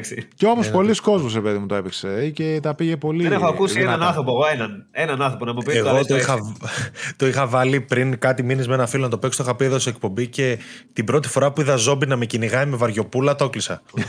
δηλαδή, λέω, «Εντάξει», ε, δηλαδή λέω, ό,τι σενάριο και να έχει από πίσω δεν με ενδιαφέρει τίποτα. Τέλος. Τέλος, φτάνει εδώ. Εντάξει, δεν πήγες μέχρι τέλος να δίνεις γροθιά εκεί στο βράχο, να τον Αυτό πετάς στο πάνω πέντε. στο Αυτό ελικόπτερο; στο πέντε πήγα. Α, Στο, Αυτό στο α, πέντε. Ναι, για το 5 Α, νομίζω. ναι, στο 5. Ναι, ναι. Έριξα πουνιά σε βράχο. Μην Το 6 φοβάσαι. έχει άλλο. Το 6 έχει Ace Combat. Που οδηγά στο αεροπλάνο και πυροβολά από κάτω. Τα ίδια. Ναι, ναι, ναι. ναι. Ωραία, Χριστέ μου. Ε, λοιπόν, κάτσε να συνεχίσω λίγο ακόμα. Το online κομμάτι του περιμένουμε, το οποίο έχει πολλές φορές έτσι αναβληθεί, το reverse. Ε, από ό,τι είδα λένε ότι θα υπάρχουν και free DLC για το Village, οπότε περιμένω ότι θα συνεχιστούν έτσι οι καλές πωλήσεις του. Το 7 είχε κάτι ωραία DLC πάντως. Ναι, ναι, ναι. ναι. πολύ Ε, ωραία. ήταν όμως ε, season pass, επιπληρωμή ήταν όλα Ναι, ναι. έτσι. Ναι, ναι, Με αλλά το είναι- γέρο με- με τις που μπουνιές. τραβούσες μπουνιές τους Molded. Εγώ γούσταρα πολύ με αυτά, εντάξει, γούσταρα πάρα πολύ. Άμα ήταν το βασικό παιχνίδι, δεν θα γούσταρα. Είχε και Αλλά το σαν Gris. DLC, ναι, σαν DLC που βγήκε για χαβαλέ, ας πούμε, ήταν ωραίο. Το End of Joy, ναι. Τέλος πάντων. Όχι, Εντάξει, όχι τίμιο ήταν. Ε, του πάνω αυτό ναι. το DLC. Για βασικό παιχνίδι θα ήταν για, για γέλια. Άμα ήταν στο βασικό παιχνίδι να ρίξει μπουνιέ στο πει. Αλλά σαν expansion για, για χαβαλέ. Μια χαρά. Ναι, ναι, ναι. Το Εντάξει, Village είναι εγώ δεν το έχω και- παίξει ακόμα εντωμεταξύ. Ποιο; Ναι. Το Village δεν το έχω παίξει Ναι, ακόμα. ούτε εγώ το έχω παίξει το Village ακόμα. Το έχω, μεταξύ το έχω πάρει, το έχω απλά κάθεται γιατί πάντα έρχεται κάτι άλλο το οποίο μπορεί να είναι για review, ξέρω εγώ, και λες, εντάξει, πάμε σε αυτό που έχω υποχρέωση και θα έρθει η ώρα του. Εμένα μου άρεσε πολύ το Village. Πολύ, πολύ. Ωραίο εγώ νομίζω παιχνίδι θα μ' αρέσει. να το παίξετε στο Halloween, παιδιά. Ωραίο παιχνίδι. Σωστά και αυτό, έλατε. Να την πρόταση. λοιπόν, πάω Ubisoft. Η οποία και εκείνη είχε κάποια έτσι, οικονομικά αποτελέσματα και κάποιες ανακοινώσεις που έκανε. Μία εξ αυτών είναι ότι το Assassin's Creed Valhalla γίνεται το δεύτερο πιο προσοδοφόρο παιχνίδι της Ubisoft όλων των εποχών. Έτσι. Δεν Και είναι... έσκασα γιατί έγραφα το άρθρο και έψαχνα παντού να βρω το πρώτο και δεν μου το είπε ένας. Πουθενά, ε, ούτε ένα άρθρο δεν μου, πια- Ναι. δεν μου είπε ότι Δεν- αυτό είναι το πρώτο. Ρε, Ούτε φίλε. η ίδια εταιρεία το έχει ανακοινώσει. Δεν ξέρω. εμείς Ακριβώς. πριν με τον Βασίλη που σχολιάζαμε πριν έρθεις ότι εγώ έλεγα μήπως είναι το Siege. Το Rainbow Six Siege. Α, εντάξει. Α, ναι, άμα λέμε καθαρά για κέρδη, ναι, εντάξει. Μήπως είναι εκείνο έτσι με Τώρα- κέρδη και όχι, αυτά; Τώρα που το λες αυτό είναι σίγουρα, δεν υπάρχει περίπτωση. Το παιχνίδι εδώ, αυτό το έχουν παίξει 100 εκατομμύρια κόσμος. Assassin's Αυτό Creed- είναι, αυτό είναι. Assassin's Creed Valhalla, Ούτε. έτσι, το πιο επιτυχημένο, ξέρω εγώ να το πω, σε σχέση με τα κέρδη ε, παιχνίδι της α, Ubisoft, δεύτερο μάλλον πιο επιτυχημένο σε κέρδη παιχνίδι της Ubisoft. Η περσινή προσθήκη, λέει, της σειράς έχει ανελιχθεί στη δεύτερη θέση των πιο προσοδοφόρων παιχνιδιών της εταιρείας όλων των εποχών. Ο τίτλος ξεπερνά αναλογικά την πορεία του Odyssey και σημειώνει τεράστια επιτυχία αποφέροντας γιγαντιαία έσοδα. Δεν αποτελεί λοιπόν έκπληξη η στήριξη που θα προσφέρει η εταιρεία στο παιχνίδι για δεύτερη συνεχόμενη χρονιά, αφού μετά τα Wrath of the Druids και Siege of Paris και άλλα μεγάλα expansion καταφθάνουν. Νομίζω έλεγε και μάλιστα ότι με το Siege of Paris ήταν ε, ρεκόρ ε, συμμετοχής Και- παιχτών. Έτσι, μέσω όρου ενασχόλησης, ξέρω εγώ, παιχτών, πώς τα λένε. Και το τρίτο expansion φημολογείται πως φέρει το όνομα Dawn of Ragnarok. Έτσι, οπότε νομίζω και εκεί θα συνεχιστεί ας πούμε το όλο πράγμα. Είχαν και κάποιες άλλες παράλληλες ανακοινώσεις, τα οικονομικά τους, να τις αναφέρω έτσι εντάχει. Είπανε για το Assassin's Creed Infinity, το οποίο έχουμε ακούσει φήμες. Είπανε ότι δεν θα είναι free to play παιχνίδι, θα έχει μέσα έτσι κάποια storytelling στοιχεία όπως έχουμε συνηθίσει στα παλιότερα παιχνίδια της σειράς. Γιατί αμφιβολία γι' αυτό, δηλαδή ποιος θεώρησε ότι μπορεί να είναι free to play; Δεν ξέρω, πάντω Λένε, βγάζουν τον λένε και καλά επειδή βγάζει Ubisoft το άλλο. Τι, το άλλο. Τι, τι βγάζει, δεν θυμίστε μου λίγο. Ένα Battle Royale. 10 Battle Royale βγάζει, δεν ξέρω. Ε, όχι, ένα πρόσφατα που ανακοίνωσε. Rainbow Six είναι, μου φαίνεται. Το Ghost Recon. Ναι, ναι, ναι. ναι. Το Ghost Recon, το, δεν θυμάμαι πώς το λένε, το Tom Clancy, το Heartland. Το οποίο ναι, επειδή αρχίζει και να αυτό βγάζει είναι κάποια free, free to play από τα γυρνάει όλα. Από Οκ. γνωστά okay. και επειδή έχει πει ότι το Assassin's Creed Infinity θα είναι κάπως σαν live service, Πλατφόρμα, service, ναι. σου λέει ότι ε, ταιριάζει, ας πούμε. Ναι, έχει μια λογική, Ναι. όντως. Είπανε πάντως ότι το 80% των κυκλοφοριών τους θα είναι premium παιχνίδια. Θα συνεχίσουν να βγάζουν εννοείται και free to play παιχνίδια, προφανώς. Και από εκεί και πέρα χτύπησε πίσω το expansion και το καινούριο mod που βγάζουν, το update μάλλον και το καινούριο mod που Division. βγάζουν για το Division 2. Πάει για Φεβρουάριο. Τους στηρίζουν ακόμα ρε, μου κάνει εντύπωση. Ναι, ναι, ναι. Δεν το Ε, είναι πολύ ωραία παιχνιδάρα, έτσι. Εμένα μου άρεσε και το expansion που βγάλουν το World of New York. Γενικά είναι πολύ καλό παιχνίδι. Ναι, μου- ε, με χαλάει λίγο αυτό με το sponge ε, στους εχθρούς που Έτσι είναι το είδος των παιχνιδιών. Δηλαδή και Destiny Έτσι να το είδος παίξεις είναι. και αυτά και άλλα. στο είδος του είναι φοβερό. Το, Ναι, το, ναι. το παραδέχομαι 100% και εγώ. Το είναι έχω βγάλει αριθμάκια όλο, όλα. νομίζω. Αριθμάκια levels και αριθμάκια. Πυροβολής και. Ναι. Ε, μετά αναβολές για το Prince of Persia The Sound of Time remake. ε, Δεν είναι αυτό η είδηση. Η είδηση είναι ότι το πίσω πέρυσι remake υπάρχει ακόμα και αυτό, όντως ναι, όχι, όντως αυτή είναι η είδηση. κάποιος πιστεύει ότι αυτό το πράγμα θα, θα, θα βγει κάποτε, ας πούμε. Αυτή είναι η είδηση. Δεν βγήκαν να πούνε, ξέρω εγώ, ότι α, παίρνει αναβολή για τότε. Ε, βγήκαν και είπαν ότι ξέρετε, παιδιά, συνεχίζει να υπάρχει. Αυτή είναι η ανακοίνωση της εταιρείας. Εμείς είμαστε εντωμεταξύ τέτοιοι. Εμείς φταίμε. Αν δεν είχαμε γκρινιάξει στην αρχή, τώρα θα το παίζαμε. Έτσι Τι όπως θα ήταν, παίζαμε, αλλά θα το Εγώ πιστεύω παίζαμε. για καλό έγινε αυτή η γκρινιά. Εμείς είμαστε αχάριστοι. Ήταν ο σύστατο, νομίζω, Ubisoft India. Ποιο είναι κάπως Κάτι έτσι. τέτοια είναι. Ναι. Και λένε ότι πάει για το επόμενο οικονομικό έτος, που σημαίνει μετά από τις 31 Μαρτίου του 2022. Ελ- ελπίζω να βγει και να είναι καλό αυτό και να πάει καλά, γιατί αλλιώς αυτό το franchise ήδη έχει πάει άπατο, έχει εξαφανιστεί τελείως. Δεν υπάρχει Ναι, πουθενά. ναι, ναι, όντως. Άμα βγει ένα παιχνίδι τώρα με και είναι για γέλια, ξεχάστε το παίζω πέρσι. Πάει μετά. Όντως, μετά τέλος πέθανε. Επίσης, αν, αναβολή και για το 22, για το επόμενο οικονομικό έτος, πάει και το Heartland. Το, Όχι, ρε, εσύ. ναι, το The Division, το free to play που είχαν βγάλει το Heartland, το οποίο και εκείνο φαινόταν. ε, είχε λικάρει λίγο beta gameplay, alpha gameplay, κάτι τέτοιο. Δεν τρελάθηκα να πω την αλήθεια από ό,τι είχα δει, ούτε και με ενθουσιασμός. Δηλαδή θα περίμενα πώς και πώς ένα The Division 3 παρά αυτό που γίνεται, που τα γυρνάει όλα σε αυτό το free to play. Τέλος πάντων, θα το δούμε και αυτό. Αυτά από τη Ubisoft. Κάποια ψηλά. Μετά. Πάω παρακάτω, έτσι. Ταινία, ε, συγγνώμη, έχετε παιχνίδι βασισμένο στην ταινία ή στο σήμα τέλος πάντων του franchise A Quiet Place. Αυτό είναι καλό. Άλεξ, τι Ναι, έχεις να πεις; γιατί δεν έχουμε ξαναπέξει κανένα πώ το αποκαλύπτει παιχνίδι που πρέπει να Κοίτα, κρύβεσαι εντάξει. από πλάσματα που ακούνε πολύ. Ισχύει, αλλά εγώ φοβάμαι μην γίνει κανένα αστείο και μας βγάλουν κανένα. Α, Όχι single player κλασικό, τίποτα multiplayer, φάση Left 4 Dead, με ένα τέρας που θα Δεν θρύβεσαι. επιβεβαιώθηκε ότι είναι story driven κάτι Δεν τέτοιο. νομίζω. Θα σου πω. Η ιστορία έχει γίνει. ήδη- Ε, θα σου πω το νέο. Έχει γίνει ήδη διαθέσιμο ένα teaser site, έτσι. Ναι. Τον τίτλο τον περιμένουμε μέσα στο 2022. Ε, ίσως στα Game Awards θα έχουμε περισσότερες πληροφορίες. Η ιστορία και το gameplay θα αντικατοπτρίζουν την αγωνία και το δράμα που συνηθίσαμε στη μεγάλη οθόνη. Το παιχνίδι αναπτύσσεται από την Illogica με εκδότρια την Saber Interactive, ενώ χρέη creative director έχει αναλάβει ο Herb Silva. Ε, ναι. Τώρα το τι είδος είναι κτλ. Δεν ξέρω. Εγώ διάβασα Μια- ότι είναι. ο- ο- Έχει ο- μια, μια μικρή περιγραφή κάπου, αλλά θα μπορούσε να σημαίνει πολλά αυτή η περιγραφή. Δηλαδή, όπως και να το πάρεις, θα μπορούσε να ισχύει Ναι. κάπως έτσι. Ότι ένα συνταρακτικό, τρομακτικό, εφιαλτικό παιχνίδι στο σύμπαν του τέτοιου με μια καινούργια ιστορία. Οκ. Η καινούργια ιστορία λέει στο σύμπαν του Krasinski, αλλά τι να Καινούργια είναι ιστορία μπορεί να multiplayer, σημαίνει λες. πολλά πράγματα. Δηλαδή, ναι, μπορεί να σημαίνει πολλά πράγματα. Η ιστορία έχει και το Left 4 Dead, ας πούμε. Όχι, Ξέρω ναι. εγώ. Ωραία, φίλε. όχι. Ελπίζω όχι. Ε, Κι εγώ ελπίζω όχι. δεν- Εντάξει. Όχι, Όχι. όχι, όχι. Άμα, άμα είναι έτσι, Ξέρεις θα τι; είναι, ένα, θα είναι generic multiplayer. Ναι. Δηλαδή, Για- ε, Η Saber επίσης έχει βγάλει π.χ. πάλι παιχνίδι παρόμοιο από ταινία, από βιβλία, μάλλον στα που έγιναν ταινίες και πήγε σε παιχνίδι, το World War Z. Ναι. Το οποίο το έπαιξα, ρε παιδί μου, και είναι σαν Back for Blood, ξέρω εγώ έτσι. Δηλαδή τετραπλό ναι, ναι. co-op, ε, πυροβολάς αβέρτα. Είχε, είχε μια διασκέδαση έτσι λίγο το παιχνίδι, αλλά okay, μικρές πίστες. Δεν, δεν ήταν κάτι άμα και πώς. Ψιλοτζενέκρα, ας πούμε, που στην ουσία το πιο γνωστό πράγμα που είχε πάνω του ήταν ο τίτλος. Θα δούμε κανένα σκηνικό τώρα. Ο ένας παίκτης θα έχει το τέρας στο Quiet Place και οι άλλοι τέσσερις θα έχουν τους survivors και θα πρέπει να μην κάνουν ήχο και τους κυνηγάς εσύ, ας πούμε. Δεν το είχα σκεφτεί αυτό, ρε φίλε. Ελπίζω- Εσύ λες σαν ελπίζω πως το. το Αν έχει. μπράβο, σαν το Dead by Daylight, πώς το λένε, κάτι έτσι Ε. ασύγχρονο multiplayer που έχουν και αυτά, κάτι τέτοια. Δεν ξέρω, Ασύμετρο δεν ξέρω. μάλλον, όχι ασύγχρονο. Ασύμμετρο, ναι. Τέλος πάντων, εντάξει. α- α- Απλά δεν ξέρω τι μπορούν να δώσουν τώρα. Είναι και original story. Οκ. Ελπίζω να μην είναι milking, να είναι κάτι τίμιο.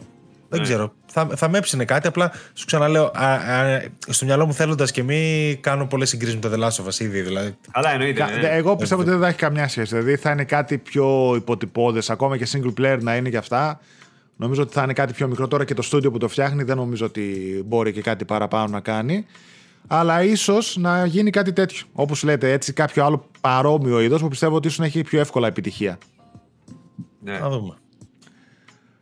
Πάω σε μία άλλη είδηση. Ε, η Vicarious Visions χάνει το όνομά της και ενώνεται 100% με την Blizzard και μάλιστα ονομάζεται ε, Blizzard κάτι. Blizzard κάτι, ναι, και εγώ δεν θυμάμαι. Ε, Blizzard ε, Albany. Αιωνία η μνήμη. Η Αωνία μνήμη. Νομίζω το είχαμε πει και σε μια άλλη εκπομπή ότι υπήρχε φήμη ότι η Vicarious Visions ε, έχει αναλάβει παράλληλη στήριξη, ανάπτυξη, ξέρω εγώ, για τα Diablo και μετά ή σε COD, ένα από τα δύο αν θυμάμαι. Οπότε λέγαμε Στο, στην στο ουσία- Resurrected δεν ήταν η Στο Vicarious Resurrected. μας; Μπράβο, μπράβο, μπράβο, μπράβο, στο Resurrected. Το παίξατε αυτό, εγώ δεν το έχω παίξει. Όχι. Ούτε εγώ το έχω παίξει. Α, δεν, Αυτό δεν και- έχω χρόνο τώρα να, να κάνω με Diablo. Βαριέμαι, εγώ πιστεύω βαριέμαι, να σου πω την αλήθεια. Θέλει κάψιμο αυτό, θέλει ώρες, ναι, θέλει αυτό, να δηλαδή- αφοσιωθείς. Δηλαδή θα το Έχω παίξει έκανα. Diablo 2, οκ. Δεν, δεν μπορώ τώρα. Αυτό, αυτό θα το έκανα για το 4 ρε παιδί μου όταν θα βγει. Ε, ναι, όταν να έρθει το πάω 4, εκεί, ναι. ναι, ρε παιδί μου, να κάω τώρα. Είναι ζόρι. Ε, Είναι καλό το τέτοιο. Είχε κάποια προβλήματα από τους servers, δεν μπορούσε να μπει κόσμος. Αλλά γενικά έγινε καλή δουλειά. Αλλά από τότε ακόμα λέγαμε RIP Vicarious Visions, η οποία παιδιά μας έδωσε Tony Hawk Pro Skater 1 και 2, το οποίο ήταν Ναι. πολύ, καλή, Απίστευτο. πολύ καλό remake. Ειδικά Ε, στο, στο Next Gen όταν βγήκε. Ναι, το έπαιρνα στο όντως. PlayStation 5 είναι καταπληκτικό. Έδωσε τα Crash, έτσι, Vicarious Visions, οπότε κρίμα.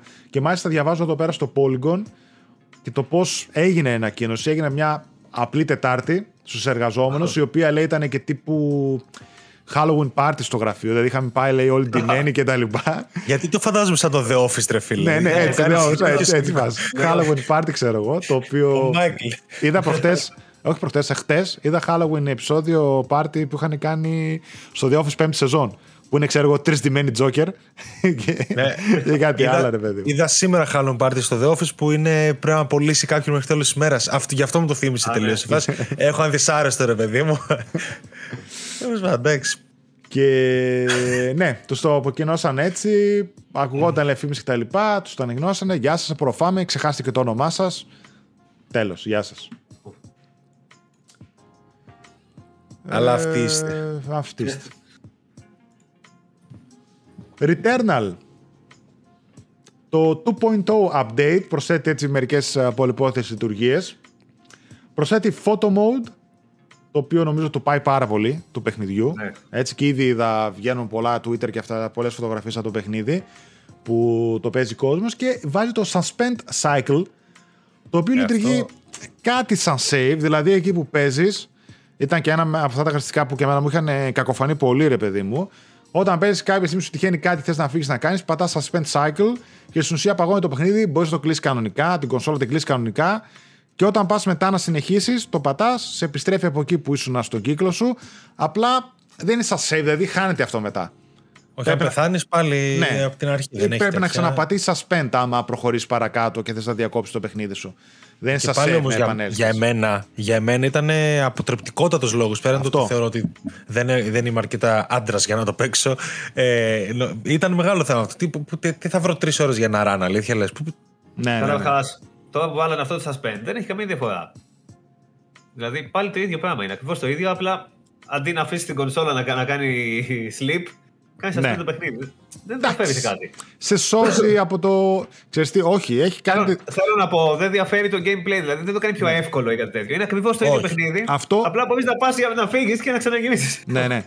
Εμένα ξέρεις τι, αυτή όμως η λύση εμένα μου άρεσε. Γιατί δεν μια χαρά επηρεάζει ούτε το όραμα να πεις ότι βάλαμε ένα easy mode, ότι βάλαμε ένα save mode που μπορείς να κάνεις όπου θέλεις. Δηλαδή δεν επηρεάζει ούτε το όραμα, ούτε την ουσία του παιχνιδιού. Όχι. Και στην ουσία δίνει αυτό που μένα μου είχε κοφανεί του στυλ. Εγώ έπαιζα δύο ώρες, ξέρω εγώ, και ήθελα ξαφνικά να φύγω. Εντάξει, έβαζα σε- και έλεγα σε ρόστιμο την κονσόλα. Δηλαδή, πια άμα γίνει μια διακοπή ή εγώ ρε παιδί μου βαρέθηκα, κουράστηκα. Θέλω να παίξω ένα άλλο παιχνίδι. Ήρθε ο Άλεξ, θέλω να παίξουμε κάτι διπλό, ξέρω εγώ, ένα ποδοσφαιράκι, ένα FIFA. Τι κάνεις; Τώρα Τι σου- λες, σου ρε δίνει αυτή ψεύτη; τη- Σου δίνει αυτή την Οπότε ήρθα εγώ εκεί επιλογή. πάνω. Έρχεται. Πεις, όχι. περίμενε λίγο να τελειώσω, να τελειώσω το run, λίγο περίμενε, τρεις ώρες μετά ακόμα εκεί, ξέρω εγώ. Ναι, ναι, ναι, ναι. Όχι, είναι δηλαδή καλή λύση για όλα αυτά που λέμε. Το θες να παίξεις ένα άλλο παιχνίδι, θες να κλείσεις κονσόλα ή γίνεται κάτι άλλο, ρε παιδί μου, θες να φύγεις. Και ταυτόχρονα. Ναι, δεν δεν μπορείς να παίζεις 4 και 5 αλλοιώνει ώρες το σερί όραμα. πλέον. Εγώ δεν έχω πλέον 4 και 5 ώρες σερή εύκολα. Δεν Ναι, μπορώ ναι, να τις ναι. βρω το Σαββατοκύριακο. Κάθε μέρα να τις βρω. Δηλαδή, πόσο return να παίξω σε ένα βράδυ. Δεν... Τέλος πάντων, εντάξει. Όχι, Πολύ καλά καλό. κάνανε. Ναι, ναι, Ίσως ναι. ναι. αργήσανε, ίσως αργήσανε λίγο. Ναι, ναι, Μπορεί. ίσως θα είναι Αλήθεια. λίγο πιο μπροστά. Αλλά νομίζω ότι και τώρα είναι καλά δει, κυκλοφόρησε το, το, το Μάιο, είχε βγει. Καταρχάς, πιστεύω θα είναι πολλοί Απρίλιο, κόσμοι. Απρίλιο. 25 Απριλίου. Θα είναι Ναι, πολλοί 25 παίκτες, θα το έχουν πάρει το παιχνίδι, θα έχουν παίξει, θα τα βρήκαν σκούρα και θα το παρατήσανε, ας πούμε. Και μπορεί και να ξαναδοκιμάσουν τώρα και μπορεί. Δεν θα είναι πιο εύκολο, γιατί δεν αλλάζει το gameplay, αλλά Ναι. θα σου φανεί λίγο πιο εύκολο ίσως. Τότε θα μπορείς να πεις το κλείνω και παίζω κάτι άλλο. Και Ναι. συνεχίζω μετά. Γιατί όταν παίζει Ναι. Dark Souls για παράδειγμα και σε έχει τεντώσει ένα boss, μπορεί να πεις θα το κλείσω, θα παίξω ξέρω εγώ μία ώρα ένα knockout city για παράδειγμα να χαλαρώσω και θα το ξαναβάλω.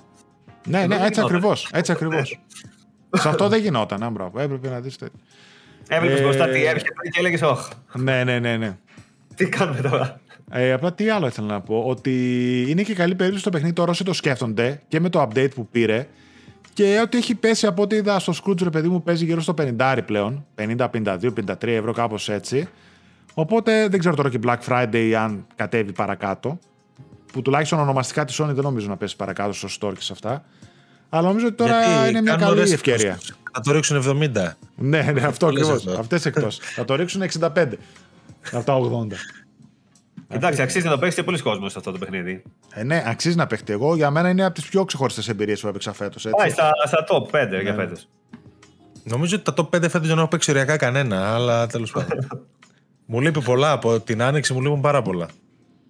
Βγήκαν και πολλά από, εδώ, από ένα σημείο και μετά. Μαζεμένα. Βγήκαν, μωρέ, ναι. Βγήκαν Όλα και εγώ μαζί. έπαιζα, ξέρεις, εγώ έπαιζα Disco Elysium και Mass Effect, ξέρω εγώ που δεν τα είχα παίξει.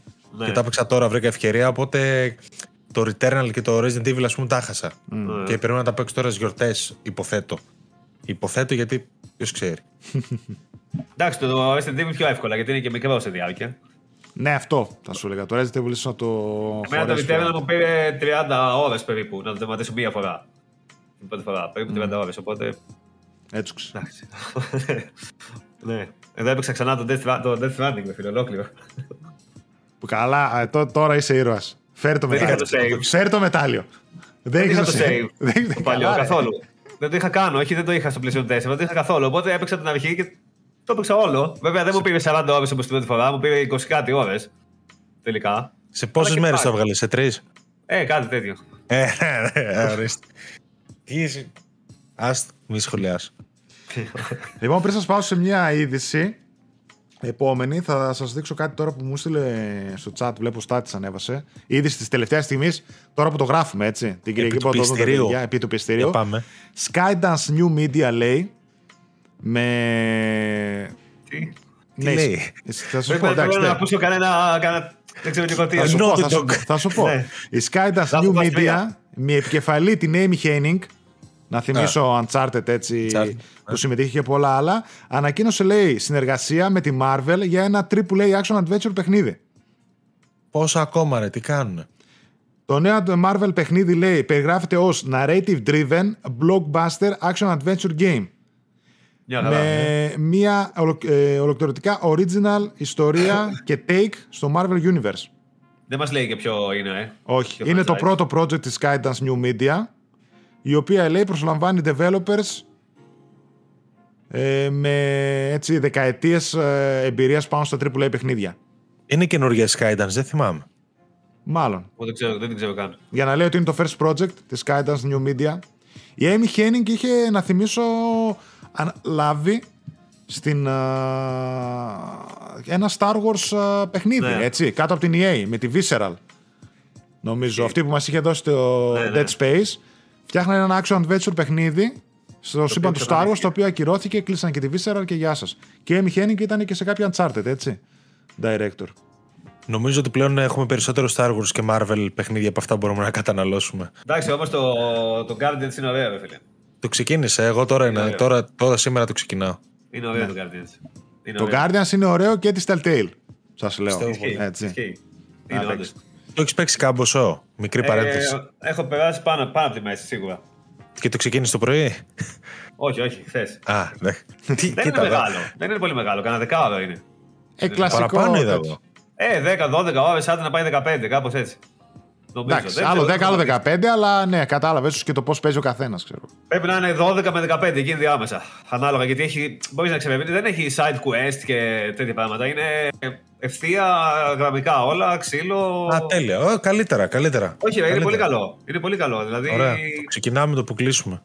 ωραίος. Το σενάριο είναι πάρα πολύ καλό. Εγώ γέλαγα δυνατά πολλές φορές δηλαδή.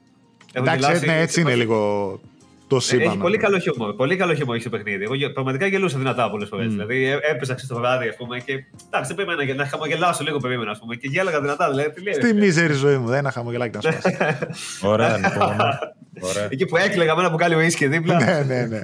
Χα, χα, χα, κλάμα, ξέρω. Χα, χα. ναι, ναι, ναι. Ας γελάσουμε, ας γελάσουμε με αυτούς τους ανθρώπους. Δεν είναι εύκολο, εντάξει. Εντάξει, ρε, ρέμισε λίγο, ρέμισε. Εντάξει, τα βάψει όλα μαύρα. θα σε πάω σε κάτι που θα σε ανεβάσει τώρα, ορίστε. Σάγκη, Γκάνταφ και Batman σε ένα παιχνίδι όλοι μαζί, πώς σου φαίνεται; Αυτό περίμενα. Μια ζωή. Θυμάστε τη μια, τη μια περίοδο που ο Σάγκη ήταν το Μη- νούμερο ένα meme. το νούμερο ένα meme, παγκοσμίως, ναι, ναι, ναι, Με ναι, το ναι. Σάγκη ε, ε, 99% power, 1% power και τέτοια. Τέλειο. τα- Απίστευτο. Η καλύτερη εποχή ήταν.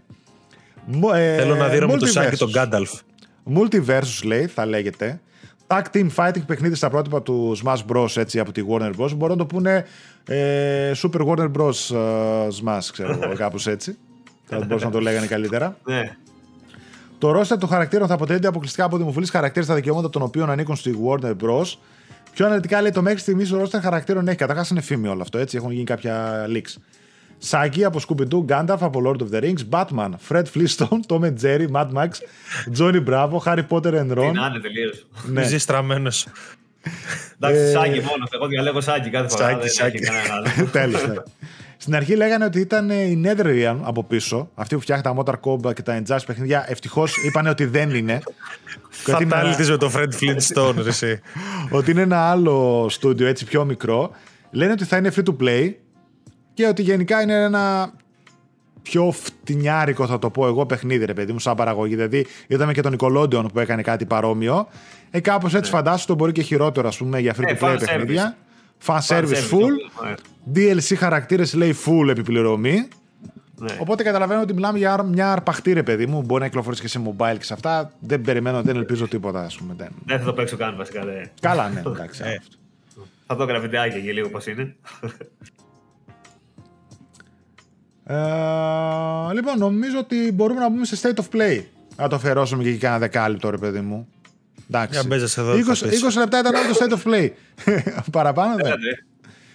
Θα ξεκινήσω ανάκατα έτσι τις έχω τις ειδήσεις. Δεν υπάρχει κάποιος ιδιαίτερος λόγος να το πάρουμε έτσι όπως παρουσιάστηκαν. Five Nights at Freddy's Security Breach. Το οποίο, παιδιά, αυτό το trailer είχε τα περισσότερα views από το state of play. Αφού στο, στο chat που έβλεπα εγώ δίπλα, στο live chat στο YouTube, γράφανε συνέχεια. Five Nights at Freddy's, Five Nights at Freddy's, Ναι, Five ναι, Nights ναι. at Freddy's. Έχει Πόσο- κόσμο- πόσο πολύ κοινό έχει, ρε φίλε. Έχει κοινό ειδικά από τα PC. Εγώ είχα Twitch. παίξει, είχα παίξει λίγο κάποτε παλιά ένα και μετά είχα πάρει και review το VR που είχε βγει, τη συλλογή. Μμ. Τα έχει μέσα όλα. Και ήταν ωραίο, ρε φίλε. Ε, Είναι ωραίο γιατί ε, είχε, ωραίο. κάποια στιγμή ήταν και πολύ μόδα στο Twitch. Επειδή είναι έτσι horror παιχνίδι, ξέρεις. Και αυτό με τα animatronics, ξέρω εγώ πώς τα λένε αυτά. Εγώ περίμενα να είναι ήταν βλακεία. δυνατό. Εγώ περίμενα να είναι βλακεία και απλά να έχει έτσι λίγο χαβαλέ. Αλλά ήταν καλό τελικά. Εγώ πέρασε πολύ ωραία δηλαδή. Παίζοντα το. Εγώ σου λέω και σε εμάς, άφηνα σχόλια που λέγανε μακάρι να δούμε security breach, ξέρω εγώ και τέτοια. Φάση.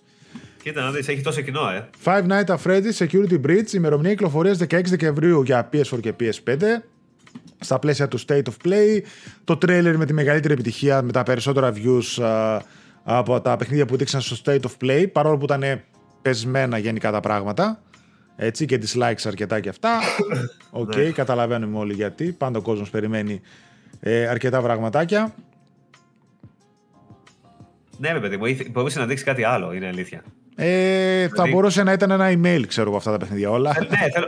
δηλαδή εντάξει, okay, δεν περιμένουμε να δούμε σε όλες τις παρουσιάσεις ξέρω εγώ, το καινούριο God of War, αλλά mm. να... υπήρχαν άλλα παιχνίδια που μπορούσε να δείξει. Που είναι ναι, πιο... ναι, ναι, και εγώ ε, Είχε κάτι στο Stray εκείνο εκεί, το Forspoken. Μπορεί να δείξει λίγο από αυτά έτσι για να πεις ότι έδειξε κάτι μεγαλύτερο, για να μην λένε όλοι ότι είναι μόνο indie και. Ε, ναι, υπήρχαν Final έτσι ελπίδες για Final Fantasy. Υπήρχαν ελπίδες. Κάνουνε. Για, για τον Gollum. Συνέχεια βλέπω όλη την ώρα. Square Enix. Ναι, ναι, ναι. Καλά και ήταν. Ναι, ναι, ναι. Να το Final Fantasy. Star Ocean καινούργιο. Είχε ένα bait. Ναι, δηλαδή σταματήστε λίγο να βγάζετε παιχνίδια, φτιάξτε Final Fantasy και μετά συνεχίστε. Είχε και μια ελπίδα ο κόσμος για το. Και εγώ δηλαδή μαζί τους ακουγόταν για το Hogwarts Legacy, ρε παιδί μου, που λέω εντάξει. Ναι, ναι. Θα δείξουν 3, 4, 5 μικρά, κάνα δύο μέτρα, θα δείξουν για το Hogwarts, ρε παιδί μου. OK, okay, μια χαρά περάσαμε 20 λεπτά, δεν έγινε και τίποτα. Ναι, ισχύει. Τέλος πάντων, παρόλα αυτά αποκαλύφθηκε λέει το Deathverse Let It Die.